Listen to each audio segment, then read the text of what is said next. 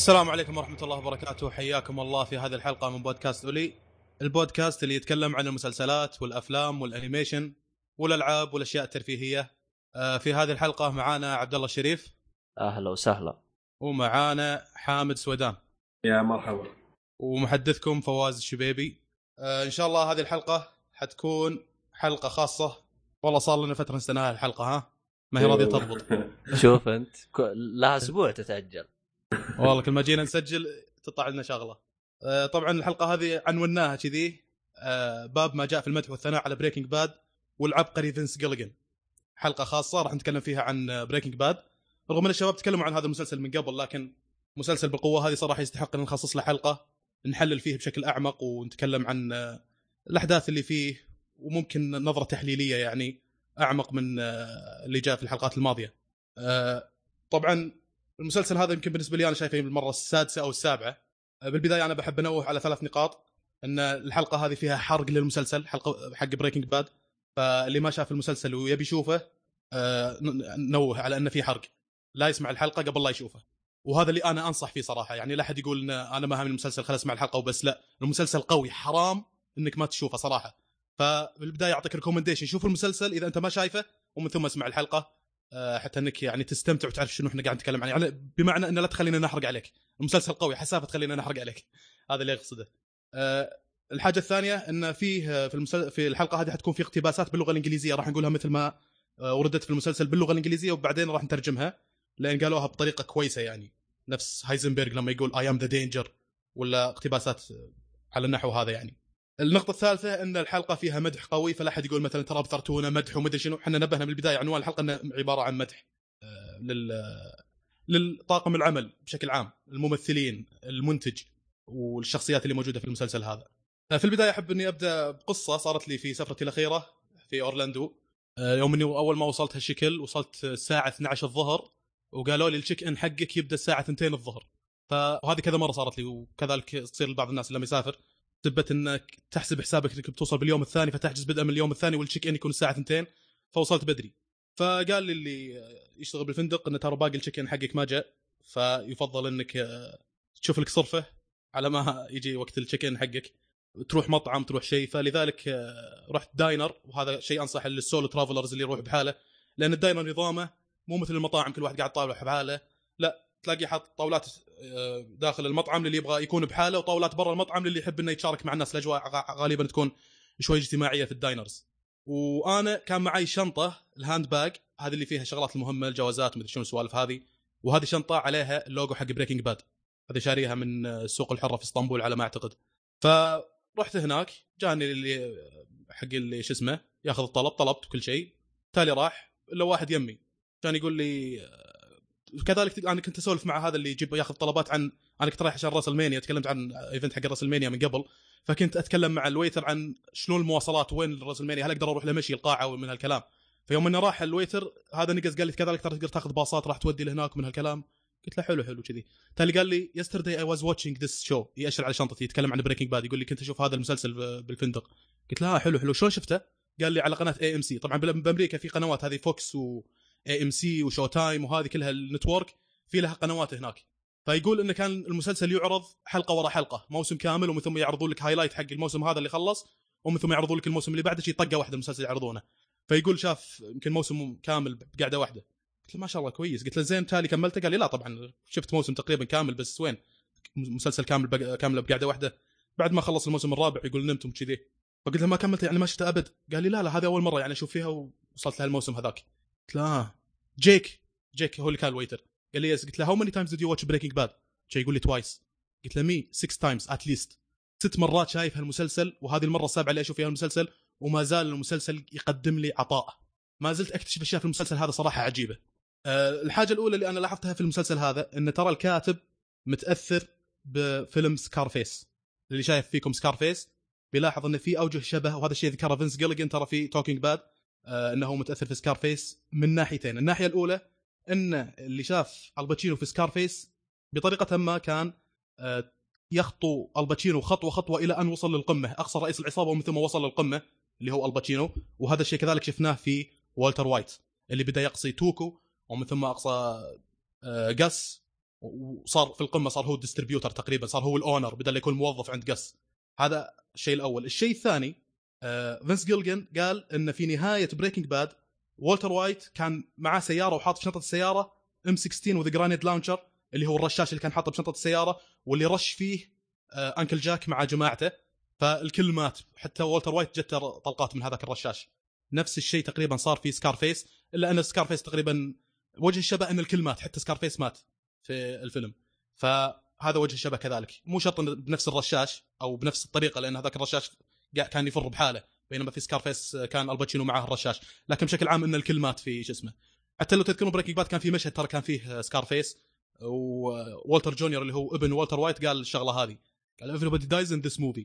فأنا طبعا حسيت أن في أوجه شبه خفيفة، وأكد على هذا الشيء فينس جيلجن في توكينج باد، قال أنه هو متأثر في سكارفيس، لذلك شفنا هذه أوجه شبه بين الفيلم هذا سكارفيس وبريكنج باد. آه، فينس جيلجن في أحد الحلقات في توكينج باد قال الكيمياء هي علم تحول المواد، وهذا كان في له بعد درامي في أن والتر وايت تحول من رجل عائلة إلى مجرم، ترانسفورميشن في المواد بما فيهم حتى الهيومنز، حتى البشر وشخصياتهم. شفنا شلون والتر وايت في بدايته كان رجل عائلة، مدرس كيمياء، إنسان بسيط عادي، في نهاية المسلسل الإنسان رئيس عصابة يعني، وكان يعني شخصية مجرمة شريرة بشكل بحت. الحين بتطرق لبعض الشخصيات، ببدأ البداية يعني تقريبا سطحية أو الكل يعرفها في المسلسل، الشخصيات والممثلين وبعض الإسقاطات والعلاقات بين هذه الشخصيات. الشخصية الأساسية في المسلسل هو والتر وايت، الممثل هو براين كرانستون، وسكايلر وايت الممثلة هي آنا جان زوجة والتر وايت، ووالتر جونيور اللي هو آر جي مايت اللي هو ابن والتر وايت وسكايلر الابن المعاق ولدهم هذا، وسكايلر اختها ماري شريدر، اختها زوج ماري هانك شريدر اللي هو الممثل دين نورس اللي يشتغل في الدي ان اي في في الدي اي دراجز انفورسمنت ادمنستريشن اللي هي مكافحة المخدرات في امريكا، ومساعد هانك شريدر ستيف جوميز اللي هو الممثل ستيفن مايكل مساعده في الدي اي اي.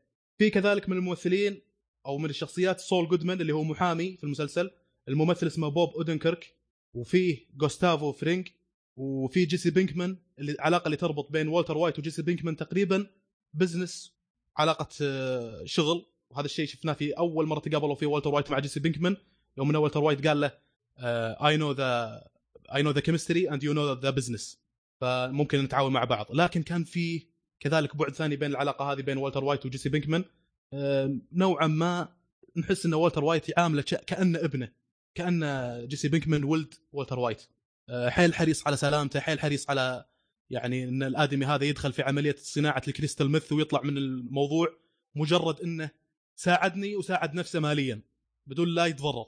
هذا تقريبا كان احد الشغلات اللي كان ينظر لها والتر وايت. طبعا جيسي بينكمان تاريخ ولادته هو سبتمبر أربعة وعشرين عام ألف وتسعمية وأربعة وثمانين، ومن ألقابه كابتن كوك، ديزل، وعمره يوم إنه مات في نهاية المسلسل سبعة وعشرين سنة، عفواً مو ما مات هو جيسي، في نهاية المسلسل عمره سبعة وعشرين سنة جيسي بينكمان. والتر وايت مات في سبتمبر سبعة ألفين وعشرة، من ألقابه والت، هايزنبرغ، مستر وايت، ذا دينجر، ذا وان هو نوكس، ومات وعمره اثنين وخمسين سنة. ترى على فكرة المسلسل يتكلم عن أحداث ما بين ألفين وثمانية إلى ألفين وعشرة، يعني يتكلم عن ثلاث سنوات، ألفين وثمانية ألفين وتسعة ألفين وعشرة. والتر وايت خلال هالفترة كان عمره خمسين ومات عمره اثنين وخمسين، فنتكلم عن المسلسل خمس مواسم من ع... من ألفين وثمانية المسلسل كان إلى ألفين وثلاثة عشر، آه هذه كلها تتكلم عن ثلاث سنوات من عمر والتر وايت، خمسين واحد وخمسين اثنين وخمسين. المسلسل طبعا خمس مواسم، كل موسم ثلاثة عشر حلقة، ما عدا الموسم الأول كان سبع حلقات، والموسم الأخير كان ستة عشر حلقة، أما الموسم الثاني والثالث والرابع كلها كانت آه ثلاثة عشر حلقة، والحلقة مدتها خمسين دقيقة. أه، والتر وايت مثل في اثنين وستين حلقة، سكايلر وايت اثنين وستين حلقة، جيسي بينكمان اثنين وستين حلقة، سول جودمان ثلاثة وأربعين حلقة، ستيف جوميز اللي هو مساعد هانك أه، أربعة وثلاثين حلقة، مايك إيرمنتراوت ثمانية وعشرين حلقة، غوستافو فرينغ ستة وعشرين حلقة. أه، طبعا من الشغلات اللي لاحظتها شوي كانت غريبة، ما كنت يعني ملاحظها إلا لما شفت الشارت هذا اللي أنا سويته.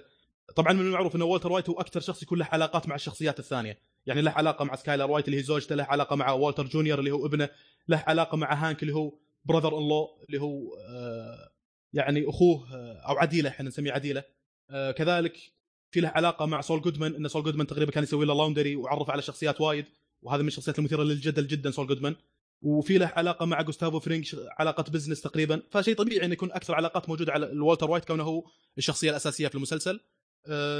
الشخصيه الثانيه تقريبا اللي فيها علاقات وايد جيسي بينكمان، كذلك كانت معها علاقات وايد، في له علاقه مع والتر وايت، في له علاقه مع جوستافو فرينج، في له علاقه مع سول جودمان، الى حد ما علاقه بسيطه جدا كانت الى ممكن نسميها سطحيه بعد مع مايك مايك إيرمانتراوت، لان مايك إيرمانتراوت مثل اللي كان يشيك او يشرف على تدريب جيسي بينكمان ويتاكد ان جيسي بينكمان الادمي عنده ولاء، فممكن انه يوظفه لصالح جوستافو فرينج.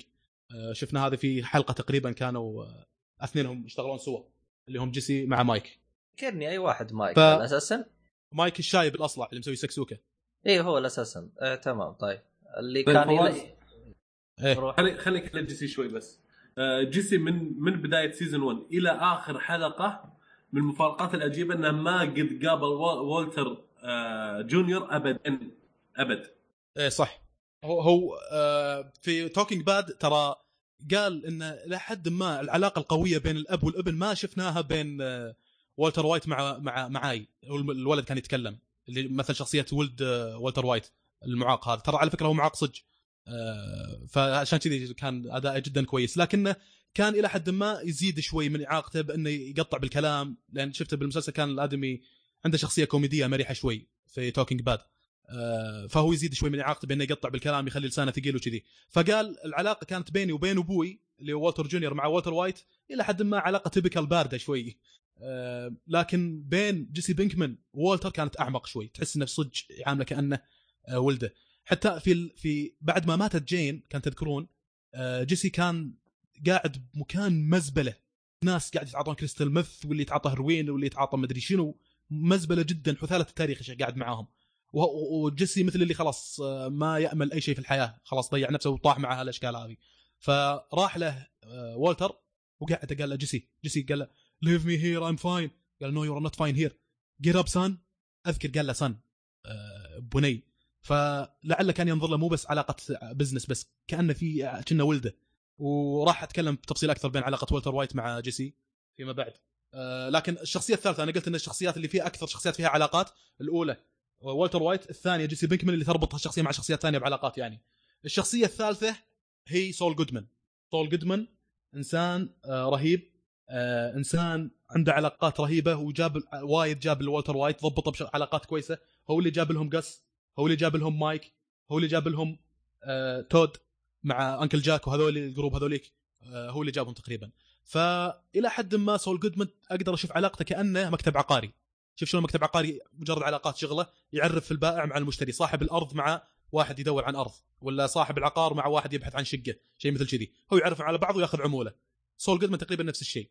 آه هذه طبعا هي من أكثر شخصيات إثارة للجدل، لأن الآدمي له وجهين، آه، عنده علاقات وايد، وأقد ممكن أسميه ريال أمريكان بوليتيشن، لأنه عنده شخصية آه، سياسي أمريكي، آه، هم الفلوس وبس، آه، ما يهم أي شيء ثاني. آه، شنو البلان عندك يا والتر؟ البلان إنك آه، شو اسمه آه، تجيب آه، تسوي تصنع كريستال ميث مثلا وتجيب فلوس وكذي، وزوجتك معرضة هذا البلان، طيب you always you can have another wife. يعني يقطها كذي ويقعد يشوف ردة فعل والتر، يقول له ترى في عندنا تشيكيات، في عندنا هذا، فانت شاهد عمرك ويا زوجتك من هالكلام. فوالتر يعطيه ذيك النظره اللي يقول له لا تقعد تعطيني حلول خايسه مثل كذي، عاد هذاك يرجع بكلامه. لكن الادمي ما عنده اي مشكله بابسط بأبه يعني بابخس الاثمان يبيع ذمته، ما في شيء اسمه اخلاقيات المهنه، ما اخلاقيات المهنه وامانه ومدري شنو، لا لا عطني فلوس اضبطك باي شيء تبي يا شيخ. اذا تبي هويه جديده اعطيك هويه جديده وشخصيه جديده وتعيش حياه جديده بعيدا عن ذا مس ذات يو ديد ان الابوكيركي مثلا. يا رجل زور زور هايزنبرغ كله بكبره، سوى كاركتر ثاني لهايزنبرغ. شفت شلون؟ والله علاقات مو طبيعيه. لو محل مكانس، روح محل مكانس يعطيك شخصيه جديده. لا الشخصيه اللي قال ان هذه هايزنبرغ وجاءوا مسكوه على انها هايزنبرغ، اي نصح ذاك اذكر اذكرها اللي قاعد يم بادجر. ايوه ايه. أه هو إلى حد ما سول جودمان يعطيك الوجه النظيف للمجرمين، لما نتكلم عن جوستافو مثلا ولا عن والتر وايت. والتر وايت شنو الشخصيه الزينه فيه؟ انه مدرس كيمياء مثلا وما عنده مغسله سيارات، هذا الوجه النظيف انه ما عنده مغسله سيارات، انزين لكن شنو الوجه القذر؟ انه بروديوسر حق كريستال ميث يصنع مخدرات. طيب غوستافو آه عنده سلسله مطاعم حق الدي اي، لكن شنو الوجه؟ هو الى حد ما آه ما ضبط غوستافو بطريقه مباشره، لكن كان الوسيله في انه يعرف والتر وايت الى غوستافو، فيعطيك الوجه المشع الجوس انه آه عنده مصانع دي اي، ما بزنس مان ومن هالكلام. وكذلك مع مايك، مايك ترى شخص شرطي اساسا، شرطي سابق، وفي المسلسل جاك على انه يشرف او رئيس الامن وسكرتاري ومن هالكلام حق غوستافو فرينج. هو الى حد ما ايه، لكن مو انه ما عنده مصنع دي اي، هذا كان عنده كريستال ميث كان يهربها عن طريق الدرامات هذه، ومايك كان يتاكد انها توصل بشكل سالم. فممكن نعتبر هذا الشيء ان سول جودمان يعطيك الوجه النظيف للمجرمين.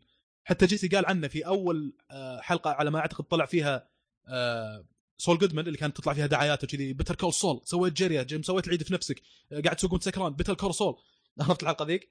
فكان جيسي يقول لوالتر وايت احنا نحتاج كريمنال لوير، شو اسمه والت فهم على ان انت تحتاج محامي حق مجرمين، محامي حق مجرمين كريمنالز لوير كذي. كان يقول له اي بس احنا هذا ما ادري انت نقدر نتاكد منه ولا لا. كان يقول له جيسي أه... ترى اللي نحتاجه كريمنال لوير، محامي مجرم، مو محامي للمجرمين، لا المحامي نفسه مجرم.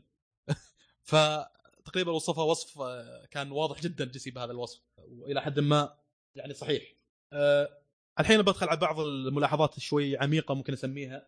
يعني نشوف مثلا اول لقطه بالمسلسل، اول لقطه بالمسلسل بنطلون طاير بالبر، وواحد يسوق كرفان بملابس داخليه، واثنين ميتين ورا بالكرفان. يا اخي ابي مسلسل يعطيني بدايه قويه بالشكل هذا. اول لقطه بالمسلسل شيء كذي، هذا لابس قناع وقاعد يسوق ار في، لقطه تلخم كذي حيل ودك تعرف شنو اللي صار، شلون صار شيء هذا.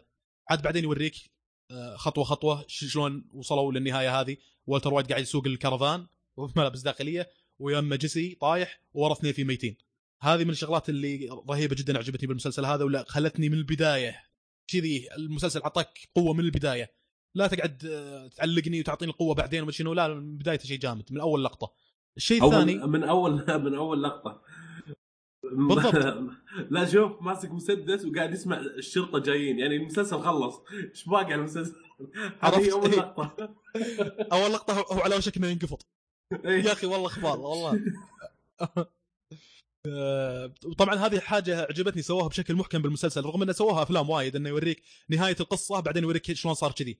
اعتقد ميمنتو جابوا حاجه مثل كذي، انه يوريك ان هذا فاقد للذاكره، بعدين يوريك الاحداث شلون صار تسلسل الاحداث الى ان صار الادمي هذا فاقد للذاكره مثلا، ولا شلون صار تسلسل الاحداث هذه الى ان صار الادمي هذا موجود بالسجن، شيء مثل كذي. لكن بريكنج باد سواها بشكل رهيب يا اخي. تخيل موسم كامل يوريك دبدوب طايح بالبحر، طايح بركه سباحه. الحلقه اللي بعدها يوريك عين حقت الدبدوب شي قاعد تطفح بالبحر ما شنو، ويجون الناس لابسين ابيض ويطلعون الدبدوب من المسبح ويصلحون شغلات وما ادري شنو. تالي تبتعد الكاميرا تكتشف ان هذا الشيء قاعد يصير في الحاره اللي فيها والتر وايت. الحلقه اللي بعدها يورونك ان في جثث وفي طيارتين تكافخوا ومن هالكلام، الى نهايه الحلقه عاد وضحوا لك ان ترى السالفه ان في واحده ماتت ويوم انها ماتت ابوها مشرف في الطيران وبسبه انه كان يفكر ببنته. شوف شلون السالفه يا اخي. وفي طقم اسنان توكو، طقم اسنان اللي قطعها هانك في البحر كان موجود ببيت والتر وايت. لا لا سالفه انه يحمسونك بدايه الحلقه ايه ايه ايه. بالضبط بالضبط. آه ملاحظه كذلك، والتر وايت ما ادري تتفقون معي ولا لا، والتر وايت سوى اللي سواه لسبب واحد. الادمي يعتقد انه راح يموت، ولان حياته خاليه من اي حماس او اكشن، فسوى هالشيء عشان يحس انه عايش. يعني هالشيء هو ذكر حتى في اخر لقاء مع زوجته سكايلر، وكان الادمي جدا صادق مع نفسه ومعاها يوم انه قال هالشيء. قال لها do you know why I did what I did؟ قالت له لو تزيد على انك تقول سويت هالشيء هذا for the family to protect the family تراك غثيتني بهالحكي هذا. عشان يقول لها لا، انا سويت هالشيء عشان نفسي، عشان حسيت اني مستمتع باللي انا قاعد اسويه، حسيت اني عايش بالاكشن اللي قاعد اسويه. I was good at it. بالنص قال كذي I was good at it. فممكن اقول ان تقريبا سبعين بالمية من اللي سواه آه والتر وايت عشان شيء غير قانوني، فالوضع حماس فيبي يحس انه عايش. ثلاثين بالمية عشان يامن مستقبل اسرته المالي. ف... لو بيأمن أسرة المالي ترى أمن بكثير. بالبداية كان عنده ثمانين مليون قبل لا يز... قبل لا يزرف أنكل جاك أنكل جاك كان عنده ثمانين مليون بالضبط. بس أي فلو هو تأمين للمستقبل العائلي بس ثمانين مليون توكل على قولة سكايلر تقول ten times of life عشر عشر مرات حياة. اي والله توكل على بكركي كلها سكان المدينة يمكن ولا ايه. ثمانين مليون تتكلم عن كم؟ مئتين مليون سعودي. أه ما أدري أنا ممكن أنا بالنسبة لي وجهة نظر أخرى. هو شوف بالبداية هو فعلا كان يبغى يأمن مستقبل عائلته، لكن اللي خلاه يستمر في العمل وجهة نظري أنا هو الطمع. لأنه صح. لأنه أنت لا تنسى بالبداية يوم قال له شو اسمه حق الدجاج غوستافو، مو قال له خلاص خذ فلوسك وانقلع، صح ولا لا؟ قال لا أبغى أصير شريك. قال له طيب هذا أنت شريك المبلغ ماشي، قال قال لا أبغى أصير أنا المدير. فكان كل شوية يطمع بمنصب أعلى. أه بالنسبة لي أنا هاي تقريبا صفة موجودة بالإنسان، يعني ما جابوا شيء غلط. بس بس من حقه يا أخي، من حقه يطمع. أنا والله كنت أقول للحامد، كنت أقول إن لو واحد ثاني سوى سوات هذا أقول أن الآدمي زمال وغبي وكذي، لكن الآدمي على قدر من القدرات الفكرية والذهنية إلى أنه فعلا قاعد يقول أبصير أنا ديستربيوتر ويقدر يصير ديستربيوتر. راح التوكو واحد رئيس عصابة وحوانشي وحراس برا ومدري شنو وسوى تفجير عنده بالغرفة. فحتى حتى حتى ذكي عبقري، مو بس ذكي، حتى هانك قال له قال له أنت أذكى إنسان أنا شفته. صح إيه بس آه. اللي هي شريكة حياته زوجته ما هي مو قادرة تثق فيه. إيش إيش ينتظر منها الحياة أجل؟ هذه والله سالفة، هذه سالفة ثانية، هذه سكايلر العلة هذه. الله. فأقول لك إنه عشان يحس بالحماس وكذي، لذلك خبر الكانسر إنه راح عنه أو خف كان شيء سيء بالنسبة له، لأنه أوكي راح أموت، أوكي معناته إن عندي سنتين. What's the worst thing could happen؟ يعني شنو الشيء السيء اللي ممكن يصير خلال هالسنتين هذه؟ أنا ميت ميت تبدي قطوني بالسجن يعني. فلذلك تجرأ وسوى اللي سواه. لكن يوم قالوا له الكانسر خف عنك، كانت خبر قال ثمانين بالمئة من المرض اللي فيك راح عنك عقب ما فحص الدكتور وهالشكل. فبالنسبة له إلى حد ما الخبر كان شوي سيء، حتى إنه راح الحمام وبقى حاوية المناديل المعدنية كانت خبرون. فممكن هو واحد يشوف المسلسل يقول طيب هالآدمي لو مسوي مشروع تجاري بشكل قانوني أكيد يقدر ينجحه، واحد ذكاء هالآدمي هذا. حتى والتر وايت قال الواحد كان يساعده في صناعة الكريستال ميث اللي هو جيل باتيكر، قال له what the hell are we doing this، هذاك قاعد يسوي كوفي نقية جدا، قال هذا أنقى كوفي أنا ذقته بحياتي. فممكن يسوون أي مشروع ثاني على عبقريتهم. ووالتر وايت كذلك كان يقدر يسوي شغلات ثانية يقدر يكسب فيها هالفلوس هذه كلها، لكن دش في المجال هذا لأنه illegal، عرفت؟ فيعطيه حماس فيحسس إنه عايش فيصير ضخ أدرينالين. آه هذه كذلك يعني تعطيني انطباع أنه الآدمي سوى الشغلة هذه من باب ممكن أتفق معك بشرف أنه كان عنده الآدمي طمع، آه وكذلك لأنه يبغى يحس بالحماس وكذي. آه كذلك أعطيك أذكركم شغلة بالحلقة بعد الحلقة اللي قالوا له أنه آه شو اسمه الكانسر خف فيك، ثمانين بالمئة من الكانسر اللي فيك راح. الحلقة اللي بعدها صار موقف اللي كانوا في الباك يارد حق بيت والتر وايت، ووالتر يصب تكيلة الولدة، وهانك يقول له ايش فيك انت ايش قاعد تسوي؟ الولد ترى صغير بعده، يلا عطاه القلاص الاول بعدين صب له قلاص ثاني بعدين قال ايش فيك انت بتخرب الولد. فصار اكشن بينه وبين هانك كان تخبرون، فيبي اكشن ادم يبي اثاره يبي شو اسمه. يوم انه قال له ان شو اسمه الكانسر راح عنك صار الموقف هذا اللي كان فيه شوي اكشن، فالادم قاعد يبحث عن اكشن قاعد يبحث عن اكسايتمنت بحياته وكذي. دليل اضافي ان حياه الادمي تبكل وعاديه وما كان فيها اي شيء حماسي، لذلك هو قرر يدش في المجال هذا عشان يحس بالحماس وكذي. في اول حلقه هانك ايش قال؟ يوم كانوا يطالعون تلفزيون والتلفزيون كانت فيه لقطة انهم D E A قاعد يمسكون عصابة متورطين في سالفة كريستال ميث، واستحوذوا الدي إي إيه على جميع الأموال ومن هالكلام اللي استحوذوا عليها من العصابة هذه. فهانك قال Walt just say the Walt to put some excitement in your life، قاعد يقول له بس قول لي أي يوم إذا في عندنا كبسة على عصابة ولا شيء نصيدهم أخذك معاي ونروح، حتى أنك تحس بالحماس في حياتك من هالكلام. فهذه كذلك من الشغلات اللي تعطيني انطباع عنه الآدمي يبحث عن اكسايتمنت وكذي. من الملاحظات كذلك على المسلسل، المسلسل مليان لقطات تعلق بالذاكرة، مثلا موتور ينفجر بالبر يسحب جسي هالشكل وينفجر عليهم، وسيلة إلى حد ما كانت هي الوحيدة اللي من خلالها ممكن يشغلون البطارية حقت السيارة وينفجر بالشكل هذا. بانيو يحترق بسبب الأسيد وينشق الطابق الثاني على الأول وتطيح شوتات جثة، شيء ما تشوفه بمسلسلات دراما. جهاز إيه تي إم يطيح على رأس آدمي يفقعه وتشوف الدم كذي ينتشر ببيت هذوليك. واحد يقتل واحد بمعمل كيمياء بمشرط يقتله، مو بسكين ولا بمسدس، بمشرط كذي حق كراتين. أه راس آدمي مقطوع ومحطوط على سلحفاة تمشي بالبر. لقطات يعني تحس انها شيء من جد أه غير مألوفة تعلق بالذاكرة. هذا من شغلات كذلك مميزة في المسلسل هذا. تكلمتم قبل عن العلاقه بين والتر وايت وجيسي بينكمان انه كان فيها شيء محير بهالعلاقه، زي ما ذكرت ان بدأت بكلمه قالها والتر وايت وهي يو نو ذا بزنس اي نو ذا كيمستري، لكن في اكثر من لقطه تشوف والتر حريص على حياه جيسي بينكمان. نذكر مثلا من اللقطات اللي تبين حرص والتر وايت على جيسي بينكمان انه يوم ان والتر وايت راح وصدم اثنين من رجال عصابه عشان ينقذ جيسي، عرف ان جيسي هالزمال هذا بيورط نفسه مع هذولي رجال غوستافو فرينك، والادمي ماسك مسدس ورايح بيقتلهم، شوي اللي يدش لك والتر وايت بسيارته ويسقع هذول الاثنين، قشعهم سيارته وراح اخذ مسدس وقتل واحد منهم، اعتقد تذكرون هاللقطه، فانقذ حياه جيسي. انا هذه شوي صدمتني يا شيخ، من جد واحد ما يسوي شيء مثل كذي، يتجرأ على فعل شيء مثل كذي الا بينقذ حياه ولده مثلا، واحد حريص على لدرجه انه ممكن يعتبره ابن ولا شيء مثل كذي. الحاجه الثانيه انه الى حد ما آه والتر وايت عقب ما يبي يطلع نفسه كلين جدا ونظيف من هذه العمليه والحوسه هذه كلها، يبي آه يتخلص من الناس اللي مثلا تربطهم معاهم، اللي تربطه آه تربطهم علاقه معاه، مثلا نفس نتكلم عن ليديا آه آه شو اسمه مايك الشايب كتلهم هو، لكن مع جيسي ايش قال له؟ قال له شوف جيسي ترك انت بعدك شاب والحياه والمستقبل امامك، راح السول جودمان يعرفك على واحد، هالواحد يعطيك هويه جديده وحياه جديده ومكان تعيش فيه بعيدا جدا عن هالحوسه هذه جدا اللي كانت في ماضيك، ف يعني مثل اللي ما كان يفكر ابدا انه يقتله ولا انه يضره. هذه كذلك من الشغلات اللي تبين لك ان الادمي كان حريص على حياه جيسي بينكمان. المسلسل بعيد جدا عن الهياط الامريكي او عن النهايات التقليديه ان الخير ينتصر على الشر وان المجرمين ينحطون بالسجن ومن هالكلام، يعني لو نشوف الشخصيات التاليه والتر، غوستافو فرينغ، آه، هكتور سلامانكا، جاك وجماعته، وليديا، آه، مايك، كلهم كانت نهايتهم الموت، توكو دث توكو، كلهم كانت نهايتهم انهم ماتوا.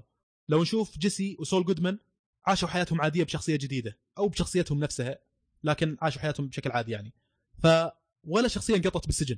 عرضت الهياط الامريكي اللي الخير ينتصر على الشر و... والمسلسل يعني يوريك ان مثلا الشرطه دائما تتغلب في انها تقدر تمسك رجال العصابه وتصيدهم من هالكلام هذا، ما في هالكلام هذا، ما شفناه بهالمسلسل، ولا شخصيه انقطعت بالسجن من الشخصيات اللي شفناها، يا موت يا انهم عاشوا حياتهم عادي.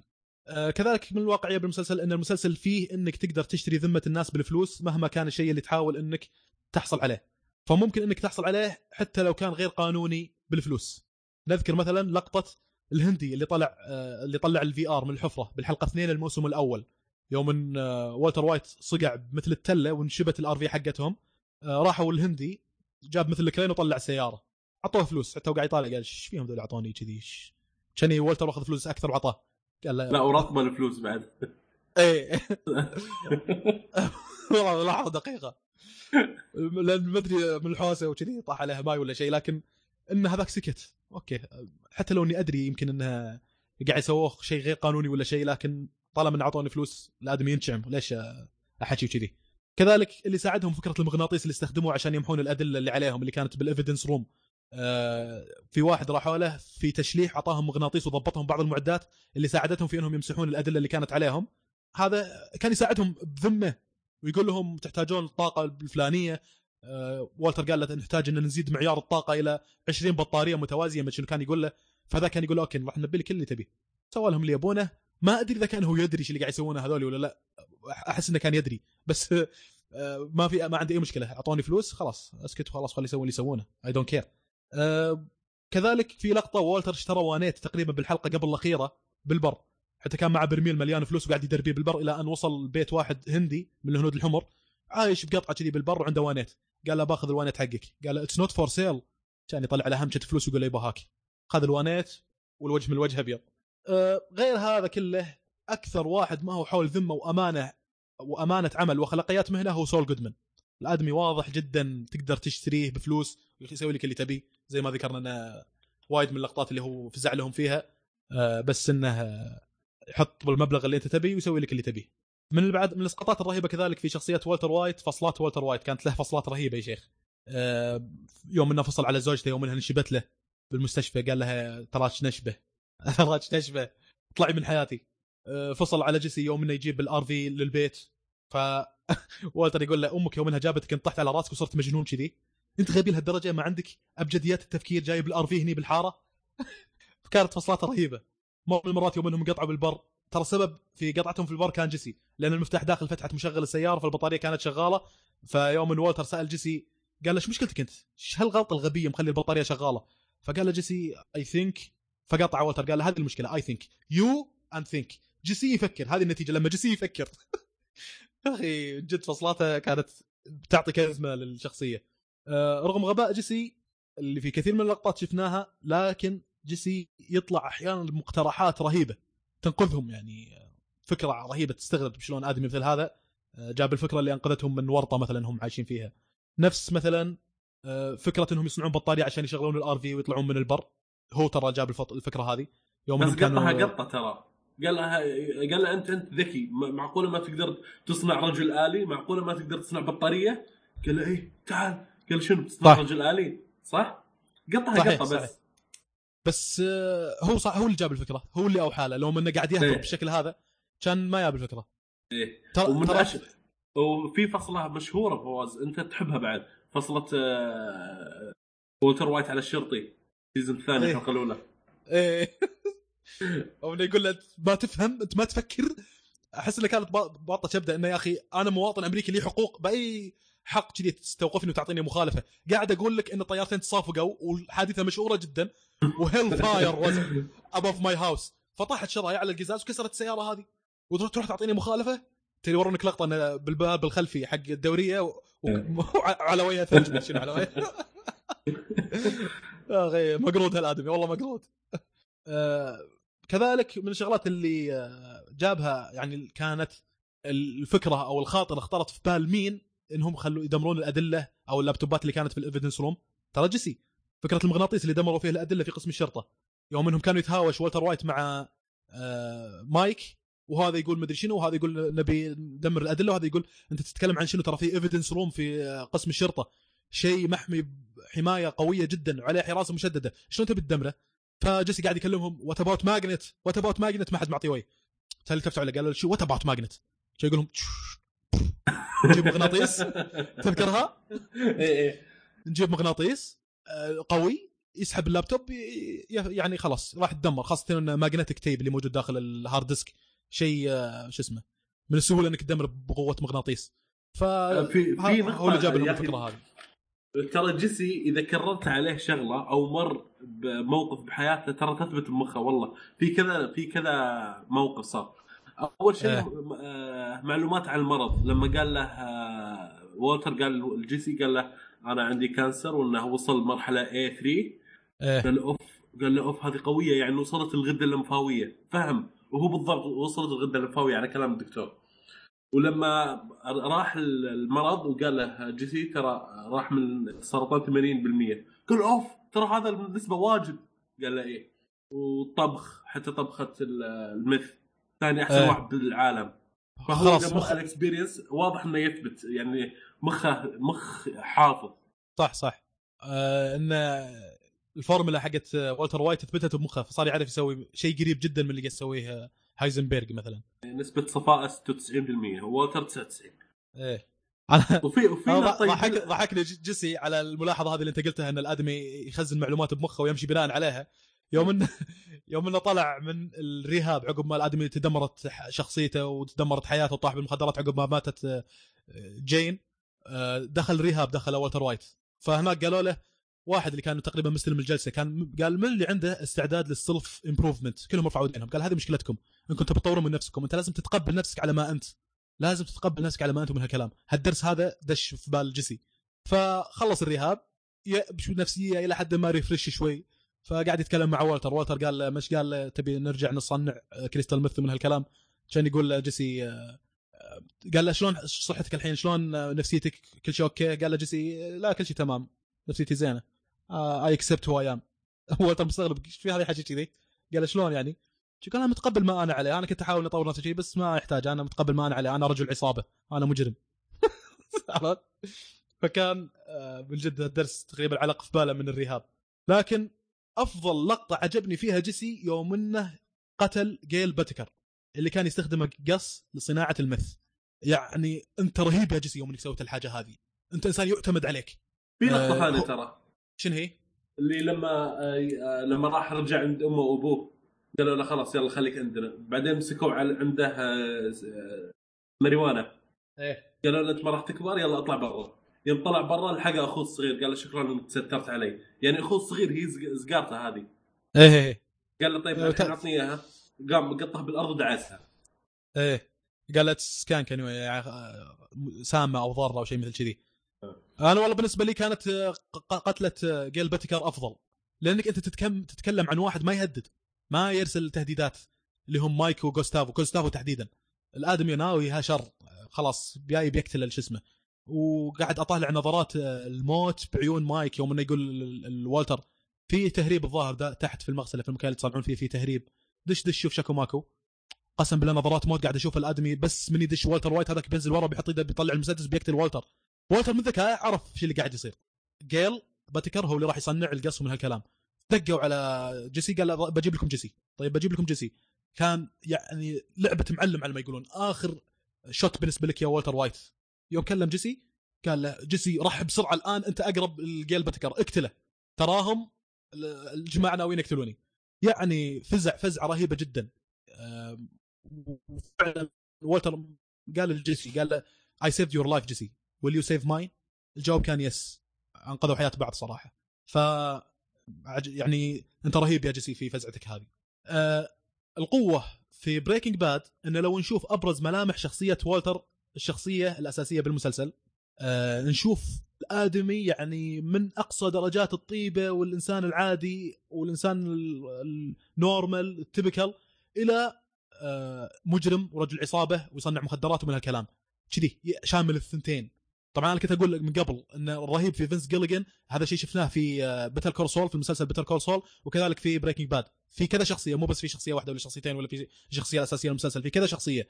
الادمي ما في شيء اسمه طيب وشرير ولا سوبر هيرو مع مجرمين ولا من هالكلام، لا يوريك ان الشخص نفسه يا اخي في قيم خير وفي قيم شر، وهذا الواقع. اي انسان انت تروح تاخذه الان بتلاقي في قيم طيبه وقيم، تلاقيه بخيل لكنه شجاع، مثلا حقود لكنه متسامح، مو مو يعني متضادات بشكل هذا، حقود لكنه متسامح، تلاقي فيه نسبه حقد وفي نسبه تسامح مثلا، حتى التضاد تلاقي موجود في في نفس الشخص مثلا، لكن تغلب واحده على الثانيه. anyway اي انسان تلاقيه بشكل عشوائي، تاخذ اي انسان في العالم راح تلاقي فيه قيم خير وقيم شر. آه هذا اللي اقصده. فلو نشوف قيم الخير في شخصيه والتر وايت، مدرس كيمياء يعمل وظيفتين، يشتغل بمغسله سياره، مصاب بكانسر، يبي امن مستقبل اسرته ماليا، عنده ولد معاق ومرته حامل، فهو بهذا رجل أسرة ومسكين ويناضل بهذه الحياة. لو نشوف الجانب الآخر، منتج مخدرات، قتل عدة شخصيات، مجرم ورجل عصابة، وهو بهذا الشكل مجرم خطير. فزي ما قلت إن فينس جيليغان شفناه في النقطة هذه في بيتر كول سول وفي بريكنج باد، إن الآدمي ما عنده يعني الوضع يكون عنده جامد من ناحية إنك تقدر تصنف البطل أو أي شخصية بالعمل كشخصية كويسة أو شريرة، شرطي أو حرامي، إرهابيين وسي آي إيه، عصابات ودي إي إيه، مجرمين وسوبر هيروز. ف يعني اكبر نقطه من ناحيه الواقعيه في بريكنج باد انه مو شرط تكون الشخصيات تصنف بهذا الشكل، اي واحد بالدنيا في عيوب وايجابيات، فهالشيء كان موجود بشكل رهيب بالمسلسل وبشكل عام باعمال فينس جيليغان. زي ما قلنا لو نشوف شخصيه، حتى الشخصيات الثانيه، شخصيه ماري مثلا زوجة هانك، شخصيه عاديه تلاقيها لكنها تبوق من المحلات فيها شخصيه سلبيه. جيسي بينكمان الادمي صحيح انخرط في الكلام اللي احنا قاعد نقوله في تجاره الكريستال ميث وفي الصناعه ومن هالكلام هذا، لكنه ما يرضى ان طفل يقتل ظلما، يتعاطف جدا مع الأطفال. وهو ذكر هذا الشيء ترى على فكرة في توكينج باد، قال إن الآدمي يشوف الأطفال طفولته الضائعة تقريبا، إن أهله ما كانوا يعطفون عليه ومن هالكلام، لذلك هو كان جدا يتعاطف مع الأطفال. شفنا هالشيء يوم إنه دخل بيت اللي كانت فيه اللي سرقوا منه الكريستال ميث، واحد ملقب نفسه ديزل على ما أعتقد كان ملقب نفسه أو حاجة ثانية، المهم اللي كان إيه تي إم في بيتهم، إيه تي إم ماشين، فكان عندهم ولد، والولد أمه مهملته مخليته يا شيخ لا أكل لا تلفزيون لا رعاية لا شيء. فجيسي كان يمكن حريص على الولد ذاك أكثر من أمه، لدرجة أنه يوم صارت جريمة في البيت أخذ الولد وطلعه وقال له لا تشوف ترى في شيء منظر مخيف ما شنو، وقال له تعرف لعبة بيكابو، قال له قال غمض عيونك بس لا تفتحها، خذها وطلع برا حتى لا يشوف الجريمة، وقال أتمنى لك كل خير في مستقبلك من هالكلام. لقطة ثانية أن الآدمي يتعاطف مع الأطفال بشكل كبير جدا يوم أنه تود كتل ياهل في الموسم الأخير، هناك انقلب جيسي قلبه جامده، يا جماعه انتوا قاعد تسوونه غلط، قاعد تقتلون الاطفال. فرغم ان كلهم هذولك تقبلوا الموضوع تقريبا بشكل بارد، اللي هو مايك وولتر وتود، بينما نفسه جيسي لا ما تقبل، ليش تقتلون لي هذا بالشكل هذا، ما هو راضي. كذلك نشوف معاملته مثلا مع بروك اللي هو ولد خويته، كان جدا يعامله على انه كنا ولده او شيء كذي، لعبه، وتعامله كان معه جدا لطيف. حتى الوالد يوم انه تسمم كان حريص جدا على انه يتاكد ان الادمي طلع من الوعكه الصحيه هذه بصحه وسلامه. وبغى يذبح ووتر وايت لما عرف انه هو اللي سمم بروك، راح بيذبحه خلاص. ايه حيل حيل الادمي لما الموضوع يتعلق باطفال تلاقيه ينفعل. ايه صح، أوكي. مجرم يسوي كل شيء ويمكن يقتل حتى، لكن الاطفال ايش ذنبهم؟ وزي ما قلت لك ذكر هذا الشيء بتوكينج باد، انه يرى في الاطفال طفولتها الضائعه. حرام يا اخي تحكمون على الاطفال بالشكل هذا، تخلونهم يقاسون، تخلوه يموت يمكن له مستقبل او شيء مثل كذي. أه سول جودمان زي ما ذكرنا الادمي له وجهين بشكل واضح جدا، محامي لكن من هناك أه محامي فاسد جدا، ممكن يسوي لك اي جريه حتى انه يفيد رجال العصابات من هالكلام، حتى انه تكون له عموله. والتر وايت واضح جدا لابعاد ذكرتها من قبل، حيل مسكين وهدف نبيل، وحيل رجل عصابه ومجرم. أه هذه من الشغلات الكويسه. كذلك ملاحظه، لو تشوف الشخصيات الثانويه بالمسلسل بنشوف أشياء واقعية رهيبة بسيطة بعيدة جدا عن التصنع واللمسات الإخراجية اللي أحيانا تكون لتلميع الشخصيات اللي بالمسلسل. لما نتكلم عن شخصية مثل توكو، واحد رجل عصابة وحاط له سنون تركيب ويصارخ وينفعل بأبسط الأسباب ويبقس رجال عصابة حقيقة، ومن جد شخصية فيها وشة، فيها ربشة. لما نشوف مثلا سكيني بيت وبادجر كذلك شخصيات بسيطة جدا، يعني ما تحس إنهم مثلا. وهذا من الملاحظات اللي اذكر قلناها على ثلاثين ريزونز واي، تكلمنا من قبل عن مسلسل ثلاثين ريزونز واي، جايبين لك شباب وسيمين وبنات مزز ومدري شنو، تحس ملمعين هالشخصيات هذه حتى نحطوهم في المسلسل، فالوضع يكون كأنه الشو تلفزيوني. هالكلام ما هو موجود ببريكنج باد، جايب لك شخصيات واقعيه. لو تروح الان بامريكا وتعيش في ألبوكركي راح تشوف ناس مثل كذي. واحد مثل هيول المتين الاسود، خوي سول جودمان، واقعي جدا، متين حيل، شيء يخوف. استخدموه يستخدمون احيانا في انه يخوفون ناس، ما خوفوا تود اللي تشتغل، تيد بينكي اللي تشتغل عنده سكايلر، يابا له هذا المتين ومع واحد ثاني حتى يخوفونه. هذاك لذع يا شيخ، من اللذعه كسرت رقبته، انحاش وصفق رقبته بالمطبخ. أه وندي البنت اللي الحرمه هذا اللي بالشارع، واحده من جد منتهيه الشخصيه، عايشه بالشارع، أه ما لها اي هدف. ف بعيد جدا المسلسل عن انه يلمع لك شخصيات ولا يجيب لك شيء نظيف مثلا عشان يطلع لك عرض تلفزيوني رهيب في شخصيات. هذا ولا شخصيه مزه او مثلا ولا واحد مثلا وسيم. المزه الوحيده هي خويه جيسي اللي هي جين، وطلعت يمكن سبع ثمان حلقات وماتت شر موته. شكرا فينس جيليان، بالضبط كان يقول الله. يلا شو... كان يقول شفت مزه خلاص، يلا شوفوها وهي تموت، شوفوها وهي تموت، وماتت بشكل بشع. والله طلعت شغل سبع ثمان حلقات وماتت شر موته. فلذلك انا اقول انت يا فينس جيليغان انت انسان مبدع، انت انسان رهيب، تعرف معنى الابداع.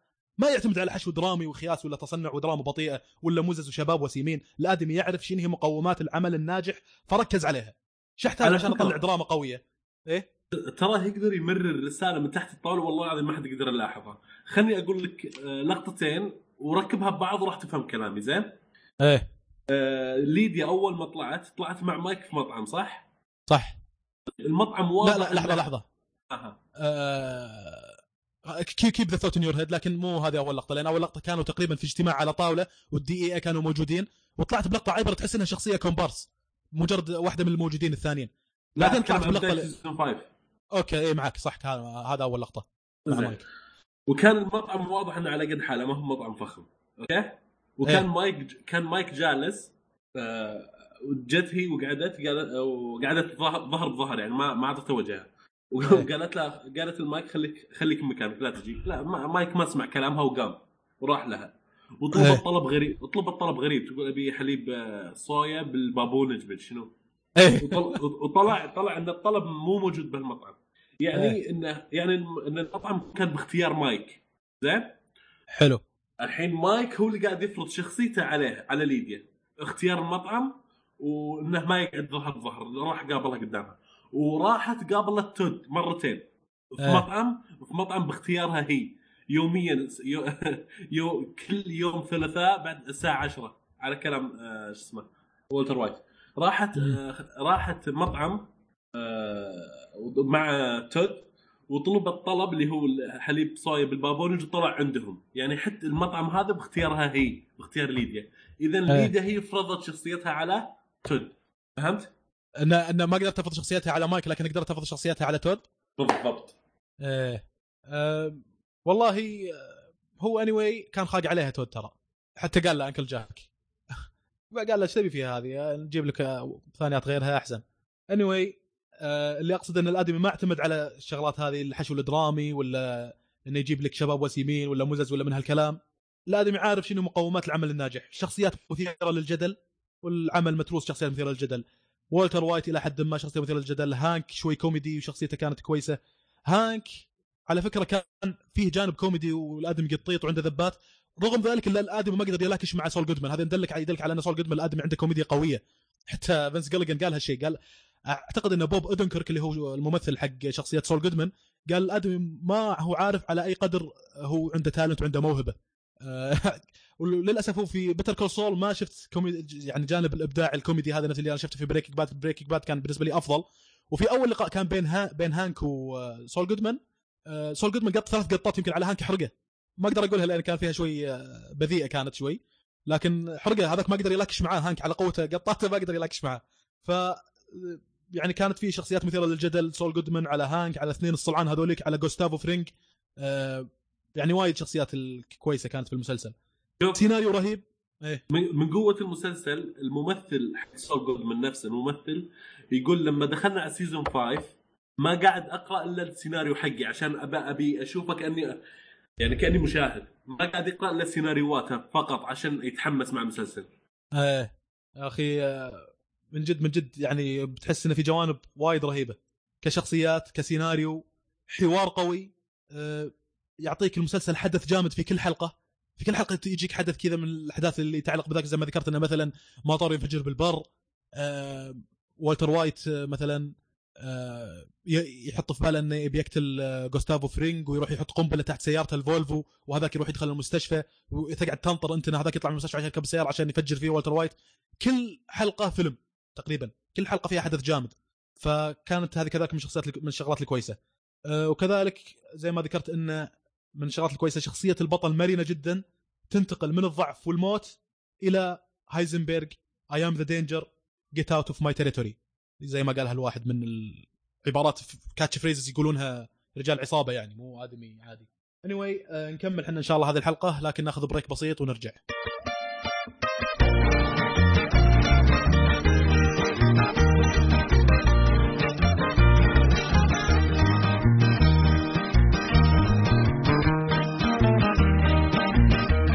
La ciudad se llama Dulce, Nuevo México el estado.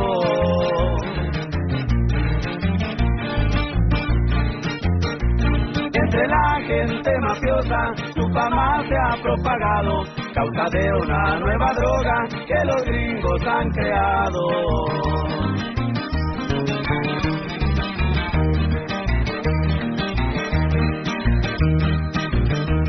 Dicen que es color azul y que es pura calidad.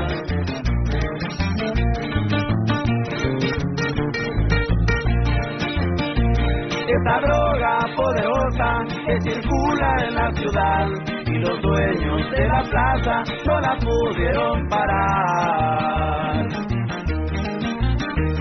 Anda caliente el cartel, al respeto le faltaron.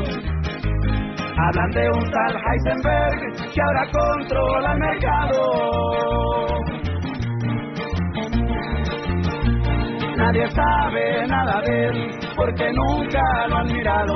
El cartel es de respeto y jamás ha perdonado. Este compa ya está muerto, no más no le han avisado. Y así suenan los cuates de Sinaloa, mi compa.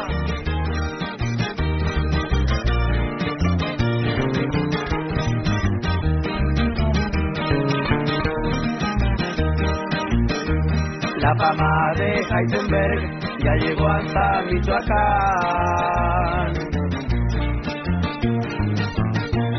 Desde allá quieren venir a probar este cristal. Este material azul ya se hizo internacional.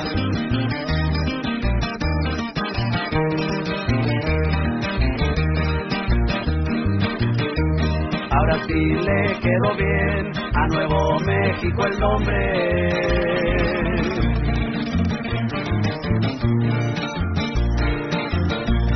A México se parece en tanta droga que esconde, solo que hay un sapo gringo, por Heisenberg lo conoce. Anda caliente el cartel, al respeto le faltaron. Hablan de un tal Heisenberg que ahora controla el mercado. Nadie sabe nada de él, porque nunca lo han mirado. A la furia del cartel, nadie jamás ha escapado. Este compa ya está muerto, no más no le han avisado.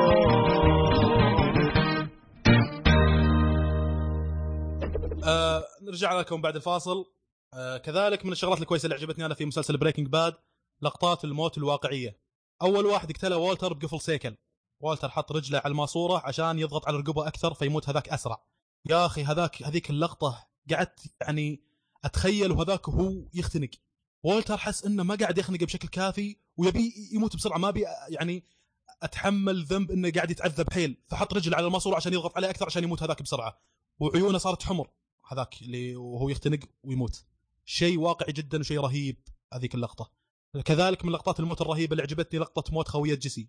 هذيك اللقطه ثاني مره شفت فيها المسلسل، شيء مخيف، كان مطعم بساوند افكت رهيب جدا، شيء يصلح اقطعه واوديه المستشفى الامل او مستشفى اللي يتعاملوا مع الناس المدمنين وكذي، واقول لهم مروهم هذه اللقطه شنو نهايه المخدرات وكذي، لانها كانت تطلع اصوات وهي تلفظ انفاسها، وهي احس بروحها وهي تطلع، قامت تطلع اصوات شيء مثل كذي، فاحس روحها قاعد تطلع من الرقبه يا شيخ. آه، هذيك لقطه جدا رهيبه. خويه جيسي انا يعني كنت اتكلم مره مع واحد الله يذكر بالخير ابو قاسم آه، عن الممثله هذيك، لان هي نفسها بطله آه، جيسيكا جونز في مسلسل اسمه جيسيكا جونز. قلت له يا اخي تمثيلها عادي جدا ببريكنج باد، انا مع تمثيلها قوي حيل، لكن هذه يعني ملاحظه على كل الممثلين، كل الممثلين تمثيلهم كان رهيب جدا في بريكنج باد، وهذا لان ظروف العمل صارت هالشكل، لان ابداع والرهابه في بريكنج باد ينسب الى فينس جيليغان، هذا هو العبقري المبدع. الإخراج، الإنتاج، المؤثرات الصوتية، هذه كلها تتداخل مع بعضها حتى أنها تعطيك هذه التحفة، مش تمثيل فقط، تمثيل شخصيات. والدليل على ذلك شوف نفس الشخصيات هذه في أعمال ثانية. والتر وايت على فكرة ترى في له كذا عمل يعني عادي كان، يعني في له فيلم حق جودزيلا تقريبا نزل في ألفين وثلاثة عشر إذا ماني غلطان أو ألفين وأربعة عشر حاجة حاجة كذا يعني، أو ألفين واثنعش يمكن. anyway فيلم حق جودزيلا حق مثل فيه والتر وايت، تمثيله كان عادي جدا، الفيلم رهيب فيه انه كان اكشن يتكلم عن جودزيلا الشخصيه المعروفه الديناصور هذاك، وكان عالم تقريبا فيها على اساس شوف شوف عشان ما انقص من حقه، ترى في فيلم جودزيلا كان كومبارس، يعني كان ما له هدف بس يبغى يحطوه باي طريقه، فهمت علي؟ فممكن والله. ممكن عشان مو لدرجه يعني... انه كومبارس كان عالم، فكان بس, بس ما كان له اي فايده بالفيلم، هنا المقصد فهمت علي؟ جبته ولا ما جبته ما كان له فايده، حتى لو مثلا خلينا نقول جلس طول الفيلم موجود، لكن ما كان له اي هدف، يعني ما كان كان يقدروا يمشوا الفيلم بدونه.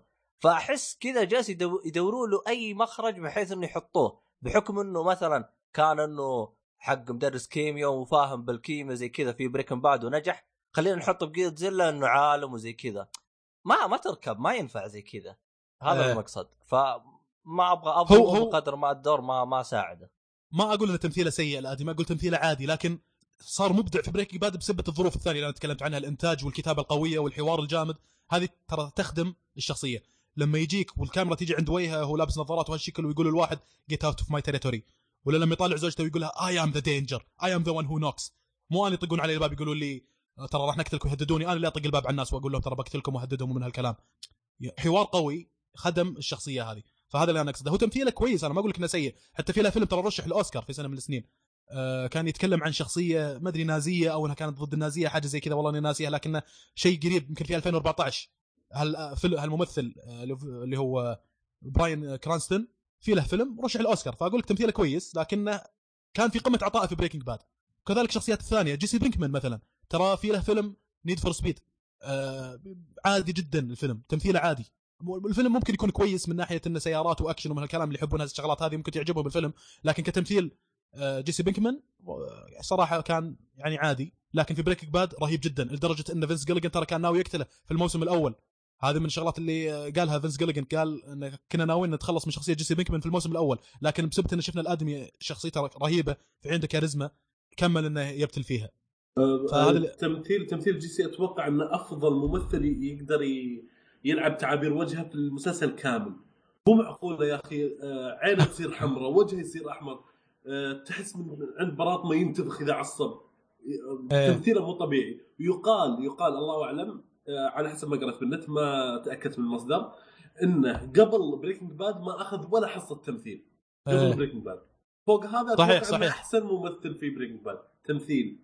والله اتفق معك ان الادمي بجد يلعب تعبير وجهه بشكل كويس. حتى قلت لك انه في اللقطه اللي يوم من والتر وايت يمدحه، يوم انه قال له آه شو نحط الحين، جاي يقول له نستخدم آه القطب الموجب، قال له يس يس جود زين والله عندك معلومات شويه بالكيبل، انا ادمي يعرف انه دجه غريبه طلعت منه معلومه مفيده. قال له بعدين شو نحط، يقول اه واير، قال عاد واير كبر يعني نحط نحاس. فابتسم ابتسامه انه يعني مثل اللي استانس في يوم انه عزز له والتر وايت عشان ذكر معلومه مفيده يعني. كذلك في لقطه من اللقطات اللي تخبر يوم طلع معاه مايك آه ياخذ فلوس من اماكن مختلفه، مايك المنتراوت ومعاه جيسي، وجيسي زهقان فقعد يطبل يسوي اشياء يحاول يتسلى، يقول اي نو ذا بلان تو بوردر مي تو ديث، تبي تمللوا لي لين اموت يا شيخ من الزهق. وشخصيته ممله جدا، مايك لا يسولف لا شيء، ساكت. الادمي عنده قدره يا شيخ انه يمسك خط بدون لا يحكي ولا حشوه، يا شيخ يمسك خط من جدة للدمام بدون لا يتكلم ولا كلمة ولا شغل مسجل ولا شيء. شخصية باردة مملة يا شيخ، هذا الشخصية الباردة فيها إبداع يا شيخ، شلون تعطيني شخصية صلبة بالشكل هذا؟ فجيسي من الملل شغل مسجل، فمايك طفاه. شوف جيسي قاعد يضحك بسبة الربشة اللي سواها المايك. هم كذا كانت فيها تعابير وجه رهيبة كانت الجيسي. ففعلا وكذلك أنا كانت كلامي على اللي مثلت جيسيكا جونز اللي هي خوية جيسي في المسلسل جين، كانت تمثيلها كويس هني، لكن في جيسيكا جونز بالنسبه لي كانت عاديه بسبب ان ظروف عمل في بريكنج باد كانت تخدم الشخصيه هذه، بسبب المخرج المنتج هذول كلهم يعني يعطون بريق واداء رهيب جدا للممثلين.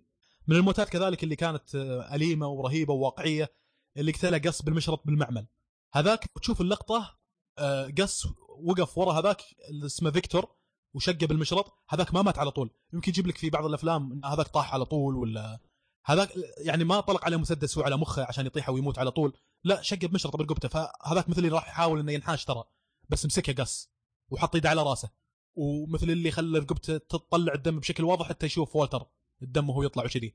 طبعا اللقطه واقعيه ورهيبه جدا، وكسيناريو هو مثل اللي يبي يقول لوالتر شوف شلون هذاك مات، برسل لك رساله انه شوف شلون هذا اني انا ترى ممكن اقتلكم بشكل شنيع جدا ولا همني. والتر وايت من ذكائه بعدين اكتشف الى حد ما، قال انه والله يمكن مو موضوع موضوع انه بس يرسل لنا رساله، يمكن الموضوع انه آه في شيء ثاني احنا ما نعرفه، او انه هي واز دانسينج كلوز تو ذا سن. هذا كان التعبير اللي قاله والتر وايت تقريبا عن فيكتور. طبعا هو الواقع انه فيكتور لانه يوم انه راح يتاكد ان جيل باتيكر مات في ناس شافوه، يوم انه آه فيكتور راح يتاكد ان جيل باتيكر مات قتل جيسي في ناس شافوا فيكتور وشافوا وجهه. يوم انه رجع للمغسله سيارات مايك سأل فيكتور قال في ناس شافوك، قال له ايه في ناس شافوك في مسرح جريمه، انت كذي ممكن تجيب الطاعه فينا يا شيخ.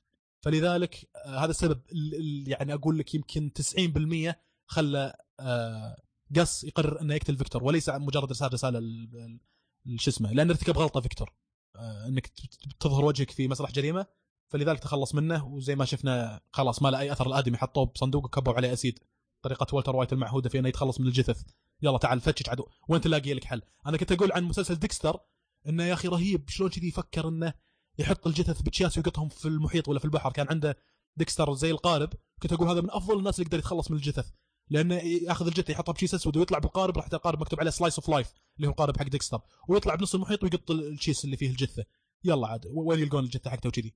والتر وايت في مسلسل بريكنج باد جاب طريقه يا شيخ ابداعيه اكثر من كذي، تحداك تطلع الجثه خلاص تحللت صارت غاز صارت اشياء ثانيه، لان الادمي فاهم بالكيمستري، وهذا اللي يقصده فيه بالكيمستري. كل الشغلات اللي بالدنيا عباره عن تحول بطريقه ما، اجسامنا عباره عن كربون، الفحم والالماس كلهم عباره عن كربون، لكن تحت ظروف معينه هذا صار ثمين وهذا صار فحم يحترق من هالكلام، فكلها عباره عن ترانسفورميشن، بعضها يخضع لعامل زمن، بعضها يخضع لمعادلات كيميائيه ومن هالكلام. فهو حطاهم يحط الجثث هذه في الصناديق هذه، كب عليهم اسيد، تبخروا ما لهم اي اثر، يلا بنقوم يطلع اثار الجريمه. ف هذه من الشخصيات اللي عجبتني كذلك في الموتات، لكن يمكن الشخصية الوحيدة اللي كانت مو واقعية يوم انها تموت اللي هو قص. كنت اتناقش مع واحد من الشباب ان الموت اللي ماتها قص رهيبة يا اخي، انه يوريك ان الادمي دائما سوتب وكشخة ودائما يهتم من المظهر، لان الادمي بياع كبير، مو بياع، ديستربيوتر يا شيخ، اونر حق مصنع كريستال ميث، فلازم انه يظهر امام السلطات وامام الدي اي اي وامام كل الناس بمظهر رجل اعمال حق سلسله مطاعم دجاج، فرجل اعمال محترم يلبس نظارات سوتب كشخه ومن هالكلام هذا كله. يوم انه مات شفنا حتى الى اخر لحظات حياته حريص جدا على انه يكون شكله لائق، فطلع من الغرفه اللي كان فيها هكتور سلامانكا ويحاول يضبط الكرافته حقته ونص وجهه مفقوع من القنبله اللي تفجرت. لكن الى حد ما كثير من الناس اللي كلمتهم يتفقون معي ان اللقطه مو واقعيه لكنها رهيبه. خلاص تتفق معي انها رهيبه، انا ما اهمني، ما عندي مشكله، ما اعترض. تبي تصنفها فانتسي، تبي تصنفها واقعيه، تبي تصنفها دراما، تبي تصنفها كرايم، تبي تصنفها، قول عنها اللي تقول، لكن رهيبه، نتفق على انها رهيبه. انا هذا اللي عجبني بال... كذي هو اصلا الى حد ما قاعد يعاملونك على انك انت قاعد تشوف مسلسل، احيانا يستعبطون في الاخراج. يعني هذه اللقطه تقريبا كان فيها عبط شوي من المخرج، انه شوف شلون اوريك ان هذه الشخصيه حريصه جدا على انه يكون سوتب وانه يكون كشخه حتى اخر لحظات الحياه.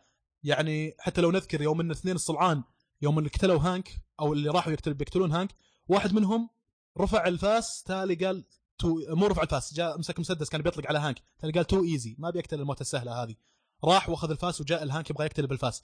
هانك رفع المسدس، لقى رصاصه طايحه، حطها بالمسدس ورفع المسدس وطلق عليه.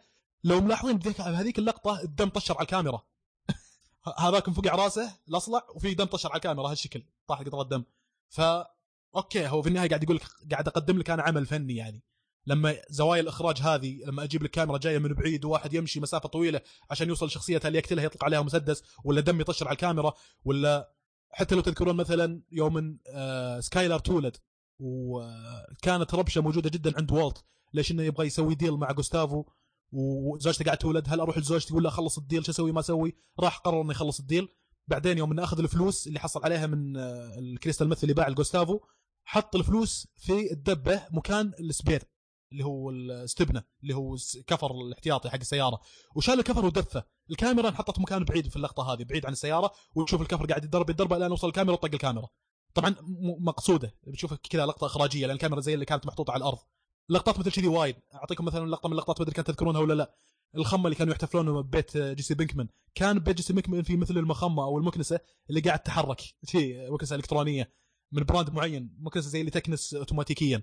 في لقطه من اللقطات المكنسه قاعد تكنس وكأن الكاميرا محطوطه عليها حط، فتشوف الكاميرا قاعد تمشي بحالها وتروح يمين ثالث تروح يسار ثالث تروح يمين، تالي واحد قاعد يطالع المكنسه شال المكنسه، فتشوف الكاميرا ترتفع مع المكنسه هذه. فهي مجرد انها تلاعب بالاخراج، لقطات عبيطه ابداعيه رهيبه، لمسات اخراجيه من المخرج كلها تقع ضمن هذا الاطار. فهذه اللي انا اللي انا بقوله، يعني هذا الشغله اللي من، يعني انا ما عندي خلاف مع اللي يقول ان موتة جوستافو رهيبه، لكن عندي خلاف من اللي يقول انها خايسه.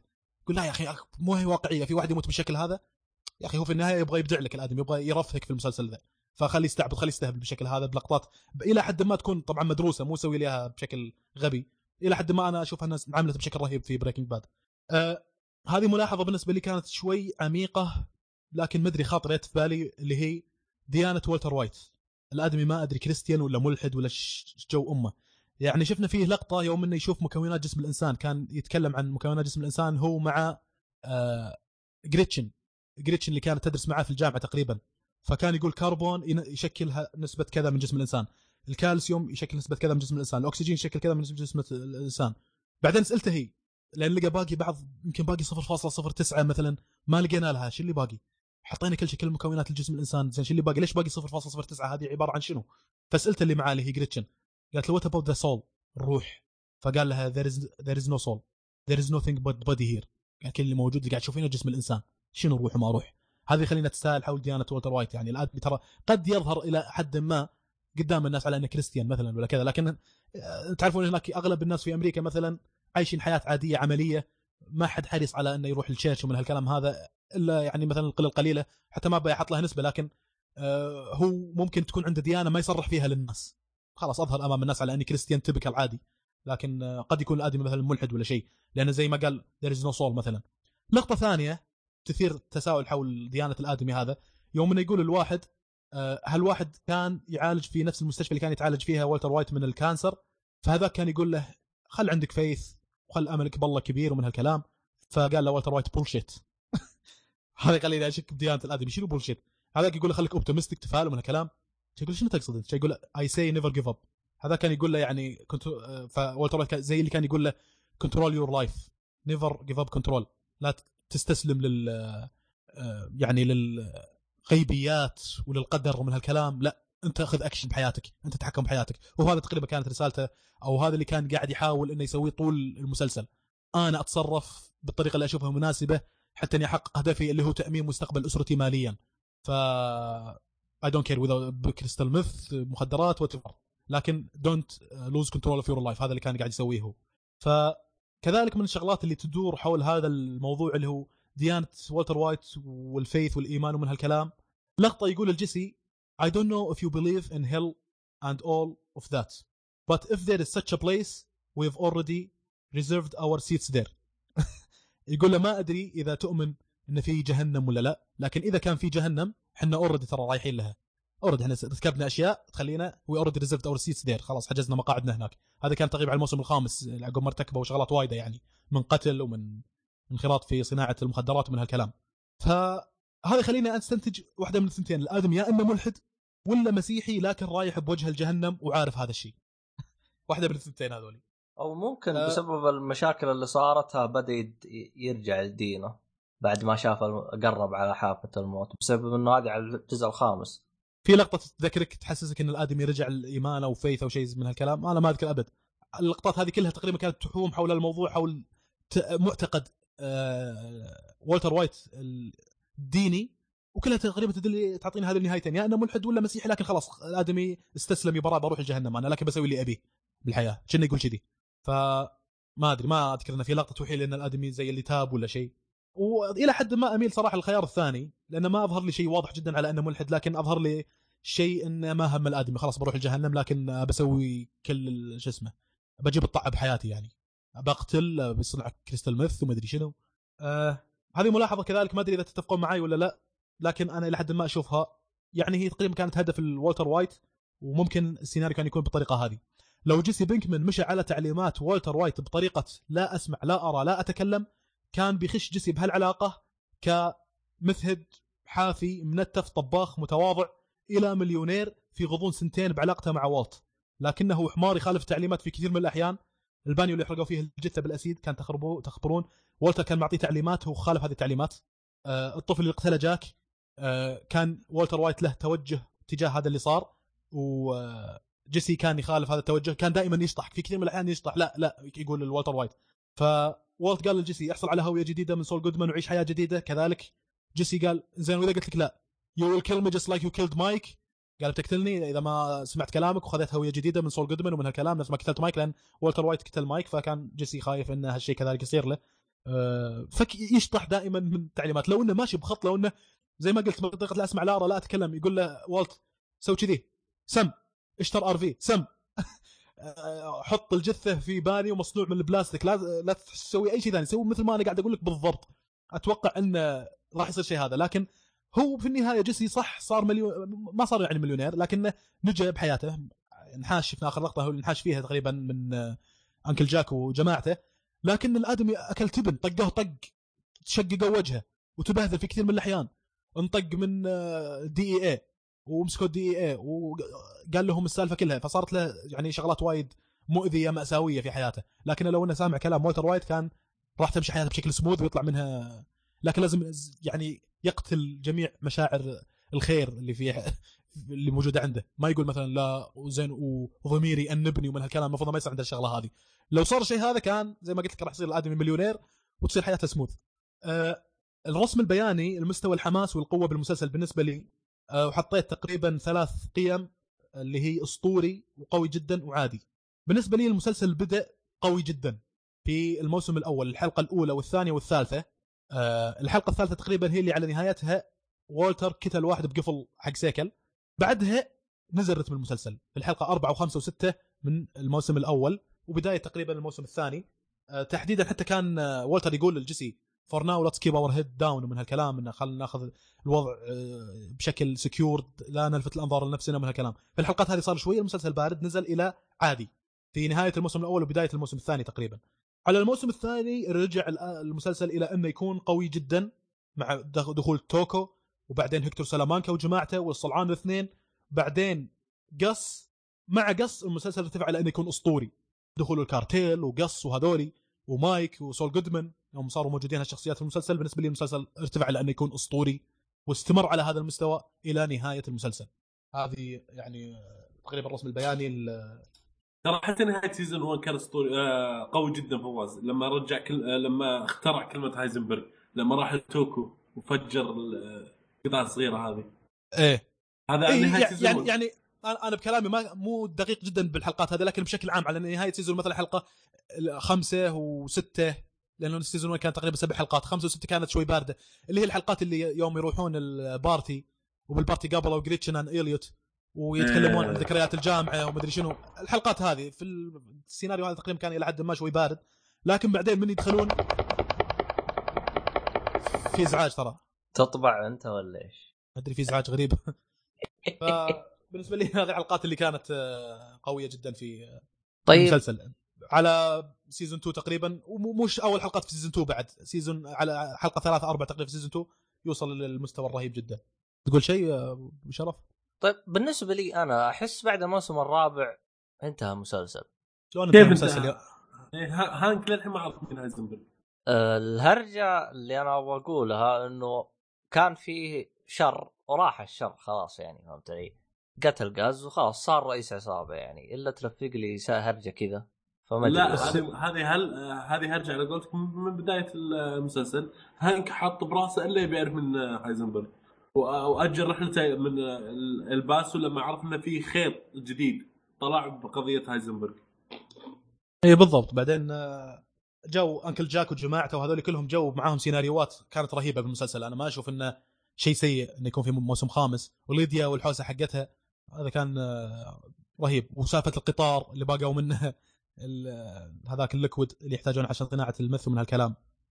آه الآن بمدح أفضل لقطة بالمسلسلات، فلا أحد يقاطع. اللقطة كانت والتر وايت يحتاج مبلغ من المال عشان يحصل على هوية جديدة وحياة جديدة ويطلع من حياة صناعة المخدرات هو وأسرته ويعيش حياة جديدة بعد ما أطلق تهديد غوستافو فرينج أشرس رجل أعمال يعمل في مجال تجارة المخدرات. فوالتر وايت رايح على وجهه للبيت عشان يأخذ الفلوس يعطيها لسول جودمان ويخلص من هالسالفة. يتفاجأ أن زوجته الحمقاء سكايلر أخذت الفلوس وعطتها رئيس الشركة اللي هي تشتغل فيها عشان يسدد الضرائب اللي عليه. وأقول سكايلر حمقاء جدا بهالتصرف، لأنها ما كلمت والتر ولا استشارته بهالتصرف بكيفها أخذت الفلوس وتصرفت فيها. فما كان من والتر إلا أنه يبحث عن الفلوس تحت بيته في المكان اللي خبوها فيه، لكن لا جدوى. والتر بدأ يصرخ ويبكي بجنون، والمشهد يستمر بالروعة هذه إلى أن تصير مكالمة بين ماري وسكايلر تقول فيها ماري أن زوجها هانك عميل الدي اي اي مهدد من قبل عصابة خطيرة. هنا عرف والتر أن حياته جدا في خطر، لأن مسألة وقته حيعرف غوستافو فرينج إن في خاين قاعد يتواصل مع الدي اي اي، فحياته وحياة أسرته في خطر. غوستافو قال له راح أقتلك أو راح أقتل زوجتك وبنتك الصغيرة وولدك. والتر وايت قاعد يصيح ويصارخ ويبكي ويضحك بجنون تحت بيته. زوايا التصوير بالمشهد عجيبة، خاصة لما صارت الكاميرا من فوق وتشوف والتر مسدح على التراب اللي تحت بيته والكاميرا ترتفع وتبتعد بشويش إلى أن انتهت الحلقة. والمشهد كان مطعم بساوند افكت قوي جدا أضاف متعة رهيبة على المشهد. والتر وايت بين زوجة حمقاء ضيعت الفلوس وسايكوباث يهدد حياته بشكل جاد. شكرا شكرا فينس جيليغان، أنا بخبرة سبعة عشر سنة مشاهدة مسلسلات أنت عطيتني أقوى مشهد بالمسلسلات. أنت إنسان رائع، أنت إنسان رهيب، المفروض ما تكون كاتب مسلسلات أبدا. اللي سويته في بريكنج باد شيء يرتقي باسمك إلى أن تصل مع العلماء والفلاسفة والمفكرين. اسمك يصف مع أرخميدس وفيثاغورس وهايزنبرغ اللي مسلسلك يتمحور حوله. اسمك يصف مع أفلاطون وسقراط وأرسطو. بريكنج باد مو مسلسل وإنما علم يتكلم عن الكيمياء وتحول المواد، شلون الكربون يتحول من فحم إلى ألماس. وولتر وايت مو مدرس كيمياء إلى رجل عصابة ومجرم خطير. بريكنج باد ممكن أن يقال عنه بكل اختصار إن من البيان لسحرة وإن من الشعر لحكمة. ايش رايكم؟ بس اوكي أنا بس آه... لخصت الحلقة لما... لما قلت اسماء ال حسيت اني الفراعنة ولا خلف بن هذال وقاعد يمدح. والله ما ادري انت احسك زودت. شنو زود؟ ايش زود؟ ما قال شيء. احسنت احسنت حميد احسنت والله. كيف ما قال شيء يوصف يوصف بريكنج باد، ما قال شيء يوصف فينس جيليغان، لكن في نقطة قهرتني فيك. شنو؟ لما لما قعدت تقول اسماء العباقرة واسماء هذا قاعد انتظر اسم ميسي ما قلته بصراحة بالله. هو معهم هين. هو عند عنده شيء جدا. هو حامد من بداية الحلقة أنا يحتاج كنترول عشان لا يوصل مرحلة الغلو في المسلسل. والله إني ساكت يا فواز. لا تخليني أطلع لي بشبدي ها. أي والله. يا لطيف وضعكم مزري أنت. آه لا لا أنا ما قلت شيء ترى. أنا كل اللي قلته مدح بسيط للمسلسل. المسلسل يستحق أكثر من كذي. كتاب مو شو اسمه. المهم آه أنا تقريبا ترى خلصت كلامي عن السيناريو والشخصيات ومن هالكلام، لكن في يعني معلومات ثانية ممكن أذكرها عن المسلسل. بس قبل المعلومات بالنسبة لك يا حامد وش أفضل لقطة؟ لا هي نفسها نفسها ما هذا نفس لقطة الضحك الهستيري اللي صار. ها حسبتك تبي تختار لقطة ثانية. لا آه المعلومات اللي أنا بذكرها هي عن إحصائيات. بس لحظة رجل أعمال ما شاء الله عليك شكله الحين حول له فلوس هذا. إحصائيات. عواد حجاره عدد القتلى ها كل شخصيه كم قتل شخ... كم قتل في المسلسل. من تتوقعون اكثر شخصيه قتلت في المسلسل؟ هايزنبرغ. آه، والتر وايت. ايه والتر وايت. اذا كنت تعتبر ان والتر وايت هو المتسبب في حادث الطياره اللي صار، عرفت؟ آه، بشكل غير مباشر هو كان متسبب فيها. ترى شلون بشكل غير مباشر؟ انه شاف جين وهي تموت وما قعدها او ما كلم ال...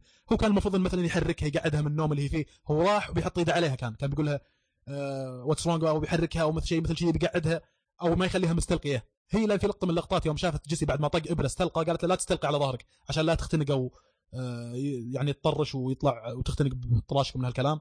آه لكن آه هي يوم ان والتر وايت دخل عند جيسي وقعد على السرير هي طاحت على ظهرها، فصارت الشيء المفروض انه ما تسويه انها تكون مستلقيه بعد ما تطق ابره الهيروين، ولذلك هي ماتت الموت الشنيعه هذه. وهو خلاها كان يقدر يسوي شيء تجاه الموضوع هذا، يا يعني انه يكلم الطوارئ ولا يحركها ولا يقعدها من الغيبوبه اللي هي فيها ومن هالكلام. فيوم انه كان الى حد ما هو المتسبب او ما خلاها تعيش، كان خلاها تموت يعني. هذا الشيء خلى ابوها يعيش بحياه بحاله يعني نفسيه سيئه جدا، فخلاه ما يشتغل يركز بشغله، وشغله كان انه يشرف على الطيارات، فخلى الأبو يرتكب غلطة ترتب على هذه الغلطة أن الطيارتين تكافخوا. فبشكل غير مباشر هايزنبرغ هو المتسبب، هذا اللي أقصده. إذا تبي تعتبر أن أبو جين هو المتسبب المباشر في هذاك الحادث، فإن أبو جين هو الشخصية رقم واحد في عدد القتلى اللي تقريبا كانوا مئة وسبعة وستين قتيل من جراء حادث الطيارة هذاك، مئة وسبعة وستين قتيل. أما إذا تبي تعتبر والتر وايت هو المتسبب بشكل غير مباشر، فعدد القتلى مئة وثمانية وتسعين اللي قتلهم والتر وايت، مئة وسبعة وتسعين منهم في الطيارة والباقين يعني بشكل مباشر أو غير مباشر، مثل غوستافو فرينج مثلا. هني في الموقع الرسمي معتبرين أن والتر وايت اكتلب بطريقة غير مباشرة لأنه هو اللي خطط القتلة. يوم أنه راح لهكتور سلامانكا وقال له آه أنا بعطيك فرصة أنك تثأر، آه ف يعني من التخطيط اللي شفناه يوم أنه يطق هذاك بالجرس وماتوا اثنينهم، انفجرت قنبلة راح فيها هكتور سلامانكا وراح فيها غوستافو فرينج، وبالتالي أن اثنينهم المتسبب في أنهم يموتون والتر وايت. الادمي يلعب يلعب بالاوادم كانهم شطرنج، كانهم بيادق شطرنج ما كانهم اوادم كذي. انت تطق هذا بهذا هذا راح يموت، اضحي بالقلعه عشان اقتل الوزير، شيء مثل كذي. فهو متسبب بموت مئة وثمانية وتسعين شخصيه، منهم شخصيات قتلهم بشكل مباشر ومنهم شخصيات قتلهم بشكل غير مباشر. الشخصيه الثانيه من حيث عدد الناس اللي قتلهم هو غوستافو فرينج. هذا الموقع غوستافو فرينج تقريبا قتل ستة وعشرين شخصيه، ستة وعشرين شخصية بعضهم قتلهم بشكل مباشر كذلك وبعضهم قتلهم بشكل غير مباشر. اللي بعده آه، تود قتل اثنعش شخصية كلهم بشكل مباشر، اللي من ضمنهم الطفل، آه، من ضمنهم آه، درو شارب. كم شخصية قتلها؟ اثنعش شخصية كلهم بطريقة مباشرة، ما قتل ولا شخصية بطريقة غير مباشرة. بعدها يجينا ليديا. ليديا قتلت إحدى عشرة شخصية عكس تود، إحدى عشرة شخصية كلهم بطريقة غير مباشرة. لعل هذه الشخصيات اللي كانوا بالسجن، لأن في شخصيات كانوا بالسجن كانوا يحتاجون إلى أنهم ينظفون العملية السابقة بعد ما مات قس، كل تبعات قس وكل اللي كانوا يشتغل معاهم يحتاجون أنهم يموتون، ولا راح نشتري راح ندفع فلوس نشتري ذمة هذول الناس على أساس يسكتون على أساس لا يفضحونا. واحدة من الثنتين، يعني ندفع لهم فلوس وبشكل مستمر وهذا الشيء راح يخلينا نطفر أو راح يخلي البزنس تعبان شوي، أو نتخلص منهم ونقتلهم.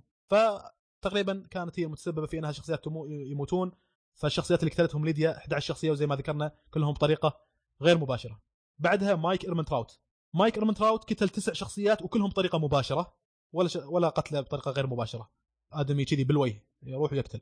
جيسي بينكمان قتل اربع شخصيات، ثلاثه منهم بشكل مباشر يعني مثل جيل بيتكر يوم انه راح لشقته وقتله وكذي، وشخصيه واحده قتلها جيسي بينكمان بطريقه غير مباشره.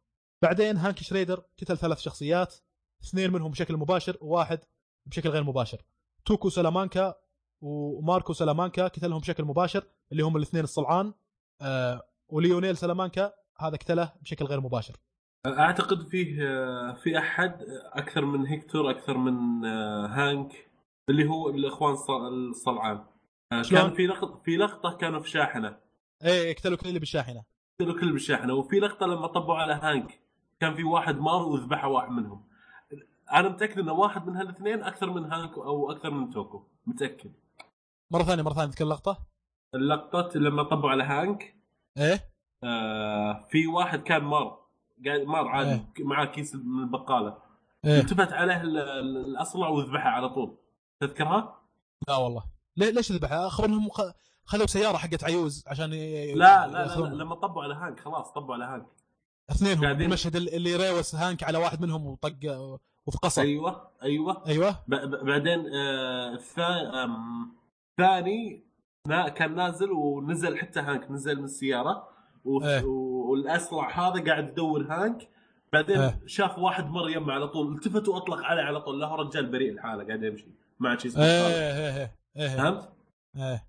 اتوقع واحد من الاثنين ذابحين اكثر خصوصا اللي بالشاحنه. خل عنك لقطه البقاله الحين لقطه الشاحنه الى حد ما الى حد ما الموقع قاعد يتكلم هني عن احصائيه حقت الشخصيات الاساسيه او الشخصيات اللي ترتكز عليهم القصه اللي هم هانك مايك والتر وايت جيسي ومن هالكلام. ما جاب لنا مثلا جانب حق الكارتيل، تلاقي هذول يا شيخ كاتلين بالملايين يمكن، عرفت؟ اذا بنجيب كل الشخصيات طلعت بالمسلسل تلاقي الكارتيل كاتلين وايد، معروف انهم عصابه يقتلون وايد، هذول صراحه زي ما قلت كاتلين وايد كذلك. بس احنا قاعد نتكلم عن اللي قاعد شفناهم بالمسلسل. ايه الكارتيل كاتلين ملايين، يعني يعني اعطيك مو ملايين يمكن مئات يمكن مئات مثلا، لكن لكن اعطيك اللي اقصده الحين. الصلعان هذولي هل قتلوا بس اللي شفناهم باللقطات هذه؟ يعني قتلوا اللي, اللي زي ما قلت انت اللي بالصندوق بالشاحنه اللي كانوا ورا قاعدين بالشاحنه، يوم واحد قاعد يتكلم وما شنو تالي شاف جوتي واحد منهم قاعد على جمجمه، عرف انه من الكارتيل فسكت، فعرفوا انهم انقفطوا فقتلوا كل اللي موجودين بالسياره وقتلوا ناس ثانيين. هل هذول كل اللي قتلوهم هذول الاثنين صلعان ولا في ناس ثانيين قتلوهم صلعان؟ مسلي ترى في ناس ثانيين قتلوهم صلعان، عرفت؟ انا فاهم بس احنا قاعد نتكلم إيه؟ عن الارقام اللي شفناها احنا صح. أه ال ال يعني الشخصيات الارقام هذه اللي انا ذكرتها لو تخش الموقع بتلاقي قايل لك مثلا جيسي كاتل هالشخصيات وكاتب لك الاسماء اللي قتلوهم. جيسي قتل فلان وفلان وفلان بطريقه آه. مباشره وفلان بطريقه غير مباشره، والتر وايت قتل فلان وفلان بشكل مباشر هذاك غير مباشر. هذول ما ندري عنهم الى حد ما، لكنهم دخلوا بسيناريو ضمن القصه، حتى كانوا بموسم واحد وما كانوا في كل الحلقات لذلك ما طروهم ولا من, من العدد اللي احنا شفناه. نعم اتفق معك، اذا بتنظر العدد اللي احنا شفناه اللي هم قتلوه ايه هم فعلا قتلوا كميه كبيره. أه يا شيخ الكارتيل انا اشك انهم ممكن يتفوقون على والتر وايت في عدد القتلى، لانهم ترى عصابه من جد شرسه، شيء يتفوق على المافيا بالشراسه وبالوحشيه يعني. أه من الواقعيه بالمسلسل انه مو لان والتر وايت بطل المسلسل معناته ان اي شيء يسويه حيمشي معاه على طول، رغم عبقريه الادمي الا ان في اشياء كثير تعك معه. يعني مثلا يوم بيقتل توكو شفناه سوى رايسن اللي هو السم طلعه من الفاصوليا مدري من وين وحط الرايسن بالساندويتش، فهكتور سلامانكا المقعد على الويلشير تدخل في هذيك اللقطه وقام يطق الجرس. توكو قاعد طالع قال ايش فيك تبي تاكل؟ خلاك الان بدنا ناكلك يا بياكل مره ثانيه طق الجرس ايش في هذا؟ آه تبي ساندويشتي هاك الساندويشه، كان يدف ساندويشه ويقطها. فالبلان حق والتر وايت فشل في انهم يقتلون آه توكو. مو شرط انه يمشي معك البلان على طول، بالعكس تعك معاه كثير من المخططات اللي يحسسني انه انه من جد احيانا لما تحط هدف ما راح تضبط معك الهدف هذا من اول مره، بيعك معك بعدين المره الثانيه تقرب شوي الثالثه اوكي تضبط معك. الى حد ما كان هذا السيناريو اللي كنا نشوفه في المسلسل مع والتر وايت، كان يحط له اهداف احيانا كبيره ما يحققها من اول مره رغم ان التخطيط يكون قوي احيانا. يعني مثلا لقطه ثانيه يوم انه بيقتل قس وقس من خبثه ودهائه ما ركب السياره اللي تحتها قنبله، والتر وايت حط قنبله تحت الفولفو واعتقد سيارته كانت فولفو اللي هو جوستافو فرينج، وهذاك دخل المستشفى يوم طلع قاعد يطالع حشك اليمين يسار ما ادري ما هو مرتاح خلى السياره ومشى. فما نجح تخطيطك يا والتر وايت رغم انه مسوي قنبله وقاعد يس... ورونا شلون قاعد يصنعها وهو بالبيت ويركب اسلاك ويتاكد ان القنبله شغاله صح، فاشتغل شغل صح لكن مخططه لم ينجح من المرة الأولى. يوم أنه كذلك من اللقطات اللي تحسسني أن الآدمي لازم يتعك معاه بعض الشغلات، يوم أنه بغى يوصل الفلوس لأهله نهاية المسلسل كلم والتر جونيور اللي هو ولده، لكن المخطط كذلك ما نجح. هو أخذ مبلغ من الفلوس وراح البار قريب من المكان اللي هو كان قاعد فيه، حتى كانت في والله ناس اسم المنطقة اللي هو كان فيها لكنها منطقة ثلجية كانت، وراح وكلم ولده وقال لولده ترى راح تجي فلوس على صندوق البريد الفلاني، هذه الفلوس لك والأمك لمستقبلكم ومن هالكلام. إن قال لك أنه بالطريقة هذه بيقدر يوصل الفلوس لأسرته بدون لا يدرون الحكومة أو الدي إي إيه أو أي سلطة قضائية أو أي سلطة جنائية، يعني لا حد يدري. لأن قال له سول جودمان تقريبا أو واحد من اللي كانوا يشتغل معهم والتر وايت قال له ترى أي وسيلة اتصال مع أسرتك راح تنقفض، تليفون مدري شنو وراديو ونت واحد بشكل مباشر فيس تو فيس راح تنقفض. فحاول انه يلقى طريقته بطريقه ما يعني لا حد يدري اني بتواصل مع ولدي وتوصل الفلوس، ومن خلال هذا الشيء امن مستقبل اسرتي ماليا اللي من البدايه انا بديت في صناعه المخدرات عشان اوصل لهذا الهدف. مع ذلك المخطط لم ينجح. ولده قام يسب ومش قاعد يقول له يو كيلد هانك، مش يقول له شكرها ولده بعد هذا الفلوس. anyway اللقطه الرابعه مخططه في انه يجمع مبلغ الاهله بكبره ما ضبط من البدايه. فلوس راحت للدي اي اي بعد ما لقوا الفلوس بسياره جيسي، كانت تخبرون يوم انهم انقطعوا بالبر مع توكو كان في فلوس بدبت السياره، لكنهم انحاشوا وزبنوا ورا مثل التله تقريبا، وجاء هانك وتدخل وصار طلق نار بين هانك وتوكو، والفلوس كانت بسياره جيسي صادروها الدي اي. فبعد فتره جاء والتر وايت وكلم جيسي بالتليفون، حتى كان يكلمه من تليفون العمومي هذا ابو قروش اللي في الاماكن في الشوارع العامه، كان يقول له شلون الامور كذا اوكي ترى بنبدا بنرجع نصنع مره ثانيه من هالكلام. فقال له جيسي مصدقك انت؟ قال له وات تشينج جيسي، كل اللي سويناه اخذوه الدقيقه، ما زلنا طفاره، ما حققت الهدف اللي انا ابيه. فما يمشي معاه البلان على طول، دائما يعك معاه هذا الشيء. طبعا زي ما ذكرت ان في سبب يخلى والتر وايت يسوي اللي سواه، انه يبي يحس بالحياه، يبي يعيش مغامره، وان الادمي الى حد ما عنده كرامه، ما يبي يتشحت من جريتشن وإليوت اللي تقريبا سرقوا فكرته واسسوا بناء عليها شركه وصاروا مليونيريه. لان هو ترى يوم النجاه مرض هذا الكانسر وحس هو مع زوجته انه يحتاجون مبلغ كبير من الاموال عشان يعالجون هذا الكانسر، وقالت لزوجته ليش ما تروح الجريتشن اند إليوت؟ هو ما يبغى يروح لهم لانه شنو عقب ما باقوا فكرتي واسسوا شركه على فكرتي، الان المؤسس الفكره هذه اروح اقول لهم اعطوني فلوس وما ادري شنو، هذول اللي بحراميه بواقين واروح اطلب منهم؟ لا لا خلي يولون، انا انا اقدر ادبر نفسي. فهذه كذلك من الشغلات اللي تخلي والتر وايت سوى اللي سواه، انه زي ما ذكرنا ان الادمي يبي يعيش حياه فيها اكسايتمنت فيها مغامره، والسبب الثاني انه عنده كرامه ما يبي يطلب من جريتشن ان إليوت، والسبب الثالث انه يبي يامن مستقبل اسرته ماليا. طبعا كذلك من اللقطات لو نشوف تتبع خطوات والتر وايت في مجال تجاره المخدرات، كان والتر وايت بروديوسر هو مع جيسي بينكمان تقريبا في الار في، بعدين راحوا لتوكو اللي كان موزع بسيط تقريبا واقتلوه، والى حد ما صاروا مكانه تقريبا، صاروا هم اللي يوزعون على بادجر وسكيني بيت وهذاك خويهم كومبو، صاروا هم اللي يوزعون. بعدين مات كومبو، بعدين بدأوا يحاولون انهم يوصلون لشيء اكبر من كذي، وصلوا القص. يوم وصلوا القص بدأوا يتعاملون معاه وصارت الشرباكه اللي صارت بينهم، فقدر والتر وايت انه يقتل القص. بعدها صار والتر وجيسي هم البروديوسرز، وفرانك تقريبا او مايك إيرمانتراوت هو الديستريبيوتر.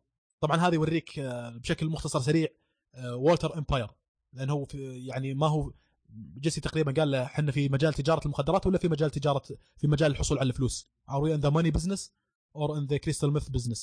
قال we are in the empire business، أنا قاعد أبني إمبراطورية. فزي ما احنا شفنا وصل الأكبر شخص ممكن واحد يوصل اليوم، واحد مثل قص عنده شبكة توزيع شيء كبير جدا واقتله. في خاطرة إلى حد ما شيء كان لازم يسمونه tough love، لو تذكرون أبو جين جين اللي ماتت اللي كانت مع جيسي، لو ابو جين ما لو انه مكلم الشرطه في الليله قبل الليله اللي ماتت فيها كان انقذها من الموت. الادمي دخل عليهم الشقه ولقاهم بحاله يرثى لها، وجاب يكلم الشرطه وكلم الشرطه، هي قالت لي خلاص بروح للريهاب وبروح اتعالج من هالمشاكل هذه ومن هالكلام. فقاعد يقول لها انا بحب، قال للشرطه ببلغ عن اثنين قاعد يتعاطون من هالكلام في بيت انا امتلكه، فقالت لي خلاص خلاص بروح للريهاب. لو انه مكمل، فكر بهذه بس، لو انه مسوي شيء يسمونه تفلف، الحب القوي الحب القاسي، اضغط على نفسك خلها تنقط بالسجن ولا تموت، لو انه مكمل مكالمته هذيك ويو الشرطة ومسكوها وقطوها بالسجن أو قطوها في أي مكان، لكن يبعدونها عن الشر هذا. كان البنت عايشة لكنها أوكي في صحيح بسجول هذا، لكن حن قلبه مسكين و... وإلى حد ما خلاها ما كلم شرطة، طقت إبرة من الليلة اللي بعدها وماتت. أه طبعا من, الم... من المشاهد اللي رهيبة كانت رهيبة عجبتني بعد أول مشهد جيسي أخذ فيه إبرة كوكين، أه وهذه حسستني بإحساس إلى حد ما، حسيت شنو إحساس اللي يأخذ كوكين يا شيخ. إخراج رهيب تشوفه وهو يرتفع بالغرفة، وصل للسقف قوة الارتفاع اللي وصل لها. فهذا ذكرني كذلك بعمل ثاني، فأقدر أقول إن أقوى عملين كان فيهم الإخراج قوي في إنه يوريك إحساس اللي يأخذ كوكين، بريكنج باد وترانسبوتينج في فيلم بريطاني اسمه ترانسبوتينج. هذا كذلك يا شيخ يوريك إخراج مريض شنو يحس فيه اللي يأخذ إبرة مثل هذه. يتلعبون لك بالإخراج هالشكل اللي يوريك إن الآدمي حس إنه من هو مسدح القاع، ان القاع لفت عليه، ان الارض لفت عليه، شيء مثل كذي. وزي ما شفنا بريكنج باد جيسي يحس انه قاعد طاير بال... بالجو، مشغلين اغنيه رهيبه يعني متماشيه مع الاحساس اللي كان يحس فيه. آه هاللقطات هذه كذلك عجبتني. آه في موقع آه اسمه بريكنج باد آر في تورز دوت كوم، آه هذا اللي يحبون السياحه ومن هالكلام، اللي يروحون امريكا ممكن انك تاخذ تور آه في الاماكن اللي صوروا فيها بريكنج باد، آه بيت والتر وايت، الأماكن اللي ممكن تزورها في التور يعني مثلا بيت جيسي، ذا دوغ هاوس اللي هو البيت اللي عليه صورة كلب يومض هذا كانوا يبيعوا يبيعون فيه أحيانا، جاب كذا لقطة بالذات في المواسم الأولى. بيكابو هاوس اللي هو البيت اللي جيسي لقى فيه اثنين اللي كانت فيه الاي تي ام ماشين اللي طاحت على راس واحد منهم، وكان فيه الولد هذاك المسكين ولد هذيك العائلة المنتهية، سموه سمونا بيكابو هاوس. سوبر لاب اللي كانوا يصنعون فيه والتر وايت وجيسي بينكمان. ذا كار واش اللي هو محطة غسيل السيارة اللي كان يمتلكونها والتر وايت مع زوجته. لوس بولوس هيرمانوس اللي سلسلة المطاعم حقت غوستافو فرينج، ووالت هاوس اللي هو بيت والتر وايت. فهذه الأماكن كلها ممكن تزار بهذا التور. سعر التذكرة خمسة وسبعين دولار شامل وجبة في لوس بولوس هيرمانوس. السعر هذا حلو صراحة. الحياة الواقعية اسم ثاني، ها اسمه تويسترز اسم المطعم هذا، ها ايه، لكن موجود على نفس عدد الفروع اللي قاعد يقولونها بال مسلسل، ونفس الفرق اللي قاعد لوسبولوس هيرمانوس اللي بالمسلسل هو نفسه نفسه ايه. لكن شايلين قطعة تويسترز وركبوا لوسبولوس هيرمانوس، ها ونفس اللوجو ديايتين كذي. ما ادري اللوجو ما ادري، لكن انا شفته بالموقع شو اسمه بالتور، ورحت ايه. شفت المطعم هذا اسمه تويسترز مو لوسبولوس هيرمانوس. اها اللي يبي يستفسر سؤال ولا هذا بريكنج بريكنج باد آر في تورز آت جيميل دوت كوم الاستفسار عن التور هذا في على بوكركي في نيو مكسيكو، في ولايه نيو مكسيكو. ياخذون فيك التور هذا مده ثلاث ساعات تقريبا، والله شيء كويس صراحه. بس المشكله هذيك الولايه ترى ما فيها شغلات وايده، يمكن هذا الايفنت الوحيد اللي الواحد ممكن يسويه. شيء ممكن تروح لمده يوم تاخذ التور هذا وتمشي، قطعه بالبر من الولايات اللي شوي حاره حتى هي وقريبه من المكسيك. ما أدري في معلومة ثانية تحبون تذكرونها؟ أنا تقريبا هذه ملاحظاتي عن المسلسل. أه تحفة صراحة، أه حتى لدرجة إني أنا أشوف ممكن كل حلقة من حلقات المسلسل هذا نتكلم عنها ونحللها، مو مسلسل كامل يحلل بالشكل هذا. كنت أفكر إن كل موسم ممكن نتكلم عنه، بس شفت لا، زي ما ذكرت أنا كل حلقة عبارة عن فيلم يا شيخ لو تتكلم عنه وعن التحف اللي فيها رابط خلص. أقول أكلمك عن واحد شاف المسلسل سبع مرات وما زال يبهرني. طبعا الى حد ما وصل معي المسلسل الان زي الشيء اللي وصل مع فريندز، اللي حفظت بعض اللاينز ان فلان بيقول الان كذي فلان بيقول الان كذي، والاحداث جدا حفظتها. في كم لقطه اذكرها اقول اوكي الحين راح يصير كذي كذي كذي كذي، الحين غوستافو راح يحط اصبعه بحلجه وراح يزوع السم اللي هذا، وراح يطلع وراح يطيح وراح يشوف وجه بوجه مع زعيم الكارتيل، وهذاك راح يموت وجيسي ينقذهم ومايك يتعرض لطلق ناري كذي. سيناريو واضح جدا بتفاصيله. حفظت الشغلات اللي تصير في المسلسل. أه لكن رغم المرات الوايده هذه اللي شفتيها المسلسل الى الان في شيء ما عرفته، ما ادري كان ساعدوني فيه ولا لا، اللي هو سياره والتر وايت. شو السياره غريبه. والله الحين ما ادري شو دي.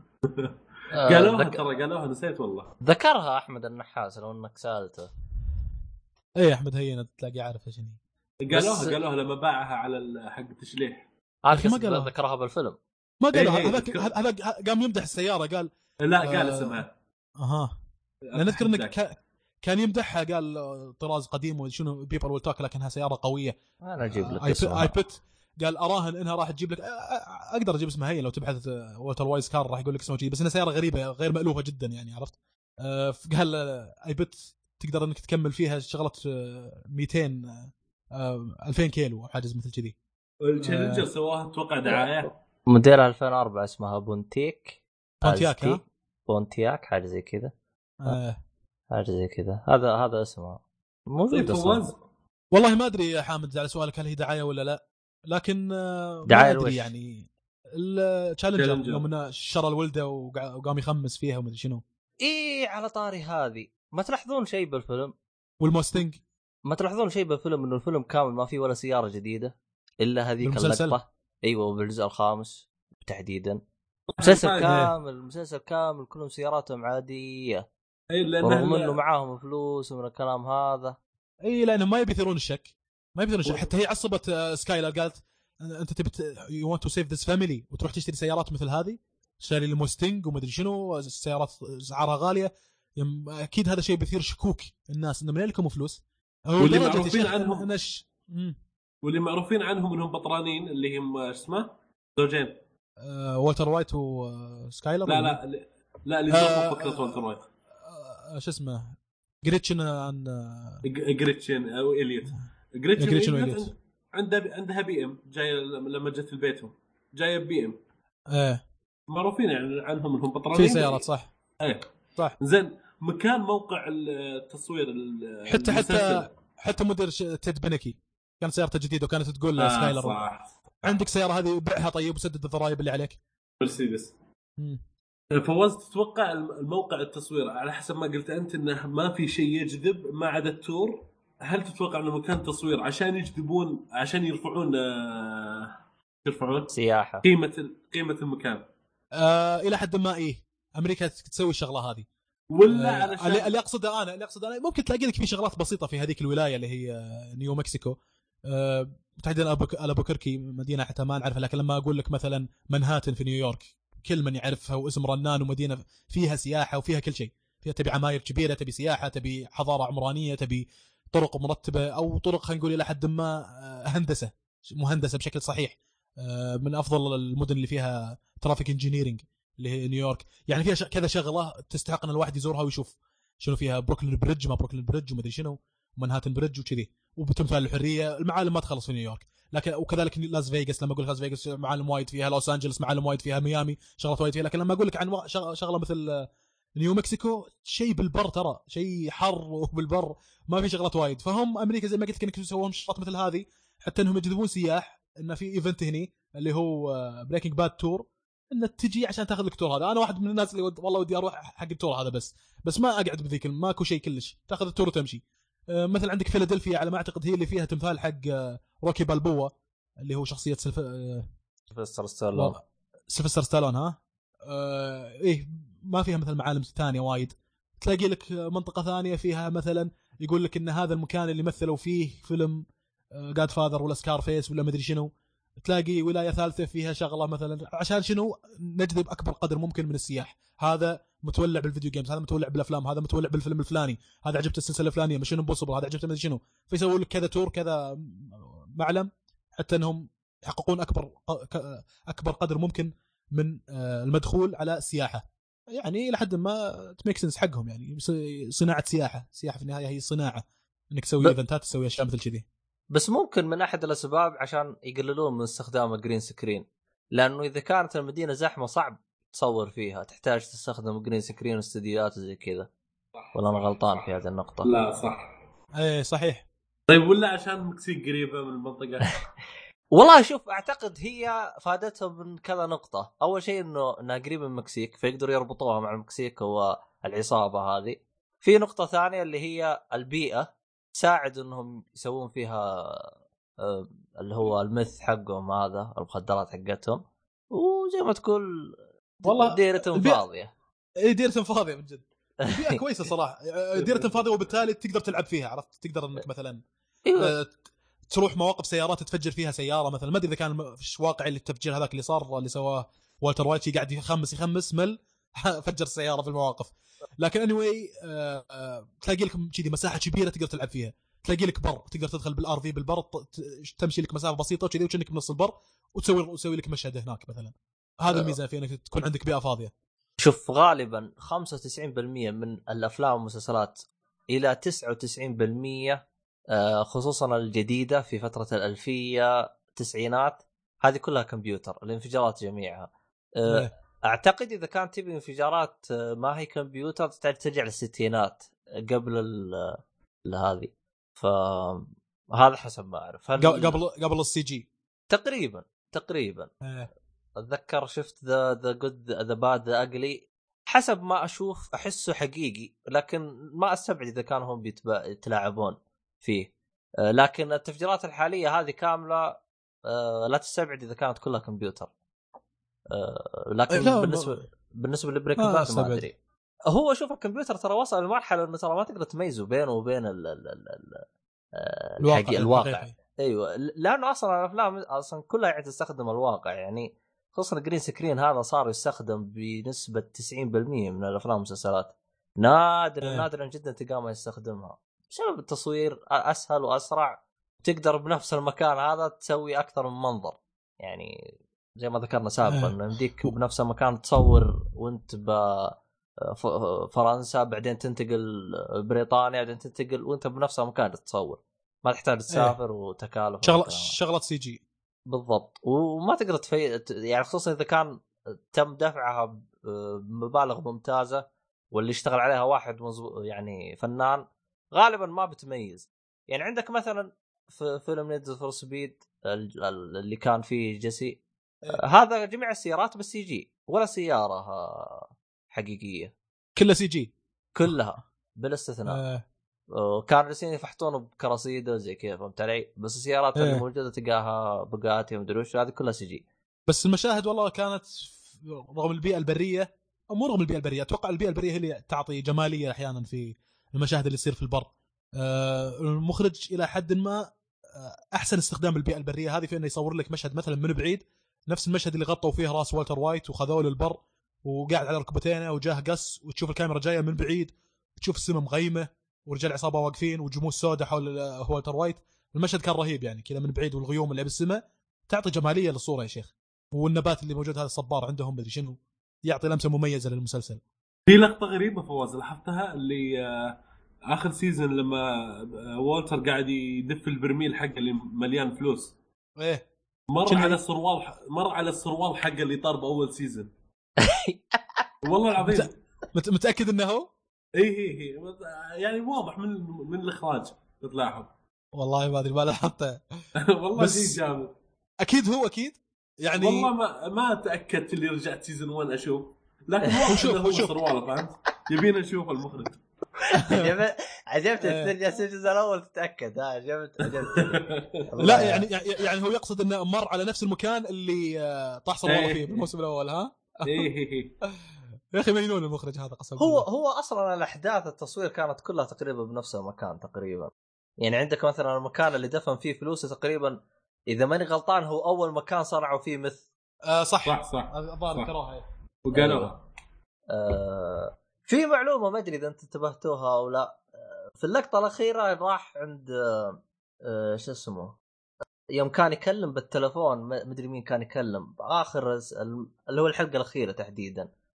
كان كانت معاه كان لابس هديه، عطاه اياها هديه الظاهر جيسي اذا ما غلطان ايه ساعه ساعه يد بعيد أيوة. ميلاده عطاه اياها ايوه. وبعدين نهايه المقطع راح فسخها وحطها فوق الحقه شو اسمه التلفون ايه. طبعا انت لو تدقق كمشاهد طب ايش السبب؟ حتى انا يعني سالت يعني ليش ليش فسخ الساعه اي. بعدين طنشت، تفاجأت انه السبب في ذلك انهم يوم صوروا المشهد نسوا يخلوه أيه. يلبس الساعه، فراح لفه قريت الفيق انه يفسخها من بدري عشان يعني ايش آه زي ما تقول آه عشان نفس المخرج آه يغطي شمع... كيف اشرح لك يغطي يعني يعني زي من هذه يغطي العيوب بابا شيء. لا يا اخي انت تقول انه فسخ الساعه وحطها بمكان، فكان المفروض انه يطلع بالمشهد اللي بعدها بدون ساعه. لا المشهد لا. المشا... المشاهد اللي بعد اتصورت أيه. فما كان لابس الساعة. طيب يمكن لبسها بعدين. أه والله هو المخرج حب يقفل التساؤل هذا يعني عشان ما تقول والله خطأ إخراجي. الآن المشهد رقم واحد لابس الساعة، مشهد رقم اثنين مو لابسها، وين راحت الساعة؟ فهمت علي؟ فهو في نفس المشهد كان في نفس اللبس. أنا بلا أشوف المشهد يلا أنا أقدر أحكم هل هي زلة إخراجية ولا، لكن إذا كانت لقطة بعدين الحين فسخ الساعة، بعدين صار شغلة ثانية، بعدين رجع والتر وايت وهو لابس الساعة، يا أخي عادي لبسها فسخها سوى شغلة وبعدين رجع لبسها، عرفت؟ لا اللقطة اللي هي يموت فيها أه... هو هو الكلام زي ما تقول أنت، لا تنسى أنها هي هدية جيسي بعيد ميلاده، فما يبغاك كذا تختفي الساعة كذا فجأة من لا شيء، لأنه هو لا تنسى أنتوا بالإخراج مو شرط إنه المشهد الأخير يتصور آخر حاجة، عادي المشهد الأخير يتصوره بداية. صح. فزي ما قلت لك هو مجرد إنه نسوا إنه يلبس الساعة، فعشان كذا راح جابوه وهو يحطها فوق حقة التلفون. يعني أنا حتى بالبداية آه. فحتى هو بالبداية يوم حطها فوق علبة التلفون حسبت إنه فيه هدف بعدين بيصير. فانت على المشهد ولا جابوا لنا طاريها، ايش الهرجه؟ بس بس زين على كذي يعني ماكو زله انه قاعد يقول إيه؟ انه فسخ الساعه عشان كذا مش هيطلع هو ما لابس الساعه. ايوه ايوه هو هو هو ماكو زله، بس المقصد انه آه كيف آه المقصد انه ليش ليش ليش فسخ الساعه بالضبط؟ والله عادي انا شو ما توقفني اللقطه مثل هذه يعني. لا انا لانه يعني احس يوم كان يفسخ الساعه اخذ كذا شويه وقت فحسبته أه. شيء مهم، بس يوم انتهى الفيلم ما ما اعطيته اهتمام، فهمت علي؟ استغربت انه دليل، يمكن يكون دليل ان كل العلاقات اللي بينه وبين جيسي انتهت خلاص، ما بينه وبينه شيء ابدا. يا بالات التفسير هذا والله انه يقصدوا انه انتهى كل شيء بينه وبين جيسي، الادمي خلاص قرر انه يسكو ياخذ موقف ضد جيسي، يوم انه خلاص قرر انه يقتل جيسي وقال الانكل جاك انت وعدتني انك تقتل جيسي خلاص نواه شر مع جيسي الجبان يقول له كاورد. طيب ترك طيب ما قتل أه بس كان ناوي يقتله. لا هو غلط غلطه والتر وجاب يصلحها، فهمت فهمت أه تقريبا كان ناوي كان ناوي يقتله هو، بعدين مثل اللي عنه بضميره همه همه همه جيسي ايش يصير عليه بقدر ما ان اللي كان يهمه ان ليديا تموت وان هذول انكل جاك وجماعته يموتون، عرفت؟ انا اللي كان مثلا من الشغلات تسالت سالت زي الفلوس الباقيه وين هي اللي خذوها انكل جاك وجماعته، خذوا خمس براميل فلوس تقريبا ما ادري سته إيه؟ و... واختفت بالماته وهذول يبدو لا شو اسمه. يوم بحثت عن الموضوع لقيت ناس يقولون دازت ماتر، هل يهم ولا الفلوس راحت؟ لقوها الدي إي إيه ضاعت بالبر ما يهم، المهم ان الشخصيات شنو صار عليها، انه والتر مايت مع انكل جاك وجماعته كلهم ماتوا ووالتر وجيسي انحاش من الكلام هذا. لا ف... بس هو... هو هو الى حد ما ما كان يهمه يعني ان جيسي يموت، هو بس مجرد انه انقهر من الموقف اللي اتخذه جيسي يوم انه يروح للدي اي اي وخر لهم الاولي والتالي قال لهم كل حاجه، فشل جبان انت شل جبان هذا الجبن اللي انت فيه اللي تروح للدي اي وتقول لهم كل حاجه وتصف معاهم وتفضحنا وكل حاجه. فقال جاك ابغاك تقتل جيسي وتلو عاد من تحت السياره، وكان الى حد ما ناويها شر والتر يعني. حتى فينس جيليغان في احد حلقات توكينج باد قال سول جودمان احيانا يتعامل مع والتر وايت وهو ما هو مدرك خطر هذا الادمي، ترى اللي انت قاعد تتعامل مع ذا دينجر، انت قاعد تتعامل مع ذا دينجر، عشان كذي احيانا سول جودمان يقول آه خلاص التعاملات اللي بيننا انتهت، انا بروح بطلع من هالمجال هذا وكذي. يجيه والتر وايت يقرب يمه ويقول له وي ار دان وين اي سي وي ار دان، انا اللي قرر متى نطلع وانا قرر متى انهي خدماتك. فالادمي ما يهدده بس خطير ترى مش آه يعني كان المفروض ان جيسي يحرص اكثر على انه ما ادري انه يكون يا انك انت تنخرط مع واحد مثل هذا وانت عارف مستوى الخطر اللي هو فيه، ولا لا تنخرط معاه من البدايه حتى انك تتفادى شره، اما انك تنخرط معه وبعدين تبدا تعارضه وتروح للدي اي هنا جاب الطعف نفسه اللي هو جيسي. بس انا من اللقطات اللي ذكرها حامد يوم يقول لك صرواله في البر، كذلك في لقطه ثانيه هم عجبتني شلون المخرج بشغله تقريبا تافهه مش مره مهمه لكن يربط لك اياها بشيء واقعي او يربط لك اياها بسيناريو او بلقطه فيما بعد. نفس مثلا في الموسم الثاني او الثالث تقريبا يوم ان والتر وايت صقع اثنين من رجال العصابه حقين قص تعفط الصدام حقه وظهرنا راح وداها للورشه، هذا شيء احنا ما شفناه لكن فيما بعد انت راح تفهم ان صار الشيء ذا. وداها للورشه وقال للورشه ان دعمت غزال، هذا الصدام منعفط عندي لاني دعمت غزال والقزاز مكسور من هالكلام. فيما بعد يوم ان اللقطه اللي باع فيها والتر وايت سيارته هذه الغريبه ياه حق الورشه وقال له وانا اصلح سيارتك لقيت في شغلات غريبه في طعجات غريبه عند الصدام، الظاهر انه من دعمه الغزال القديمه هذيك. اللقطه هالكلام بعد ثلاث مواسم يمكن ما ذكروا اللقطه هذه اللي ما تحس انه مع انه شغله كان ممكن مثلا ينزل فيها او انه ما, ما يتطرق لها الكاتب خير شر، لكن تطرق لها انه قالها يعني عرفت اللي, اللي, اللي كان مع هانك الحادث وهم رايحين أيوه المقصله أيوه بالضبط يوم سوى الحادث هذا ودع عشان يصلح سيارته، وبعد ما صلح سيارته قرر انه يبيعها، قال له حتى ببيعها بخمسين دولار ما عندي اي مشكله. بس عجبتني ان هذاك ذكر له قال له في عفطات من صدام الظاهر من دعمه الغزال القديمه هذيك علموك انه ترى هذا صلح سيارته يوم انه دعم هذوليك الاثنين، وكانت تصريفته للورشه انه ترى دعمت غزال، وهو كان داعم اثنين من رجال العصابه. يا اخي شيء رهيب يا اخي، تحفه والله تحفه. We will never forget you Vince Gilligan, we will never forget you Breaking Bad. عندكم ملاحظات ثانية ولا ننهي؟ أنا ما أدري عن حامد، حامد خلصت؟ آه، تقريبا خلصت، بس آه، في شيء عاجبني بسيط ومختم اللي هي سالفة آه، ربط آه، مثل ربط الأشياء اللي نشوفها ببريكنج باد بحياتنا موجودة الحين على الإنترنت، مثل آه، الفيديو حق بيتيكر، جيل بيتيكر اللي هو الأغنية الأغنية حقت جيل بيتيكر موجودة على اليوتيوب فعليا، وهاك قاعد يشوفها باليوتيوب، كان ماسك جوال يشوف باليوتيوب او اللابتوب نسيت والله، موجود اصلا على اليوتيوب.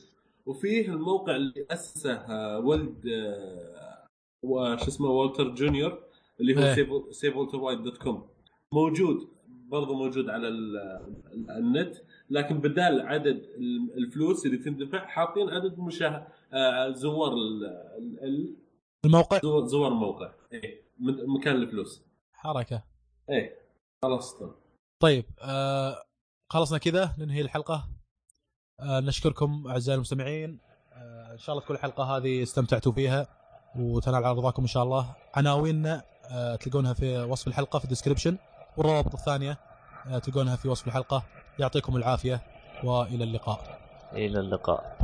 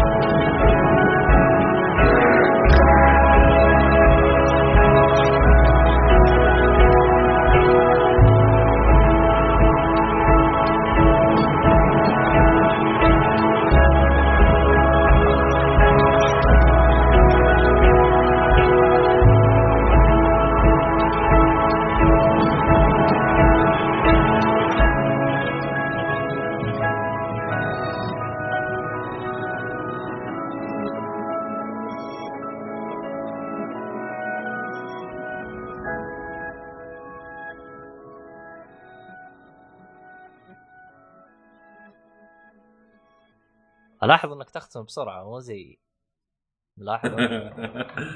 اختم اختم طيب ما عجبتك ختم لي اختم ادري عنه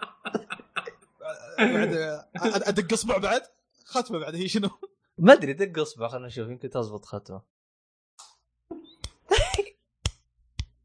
يا اخي ابو عرقه يا اخي يضبطونها طه طه فيك كذي ايه هذا هذا احمد يضبطها ايه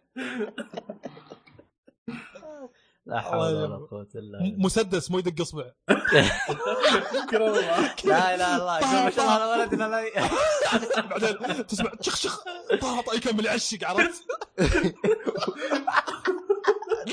يمكن هو بدون ريلود ما يخلص زي الافلام هذه الرشاش ولا شيء ما شاء الله يلا ما شاء الله ما شاء الله تبارك الله يلا لا احد يقول ما شاء الله ما شاء الله لا تحد لا احد يحسد ولدنا ترى لو يصير له شيء ترى عليك التأمين تدفع له يلا ما احسد انا فقاش يلا مع السلامه.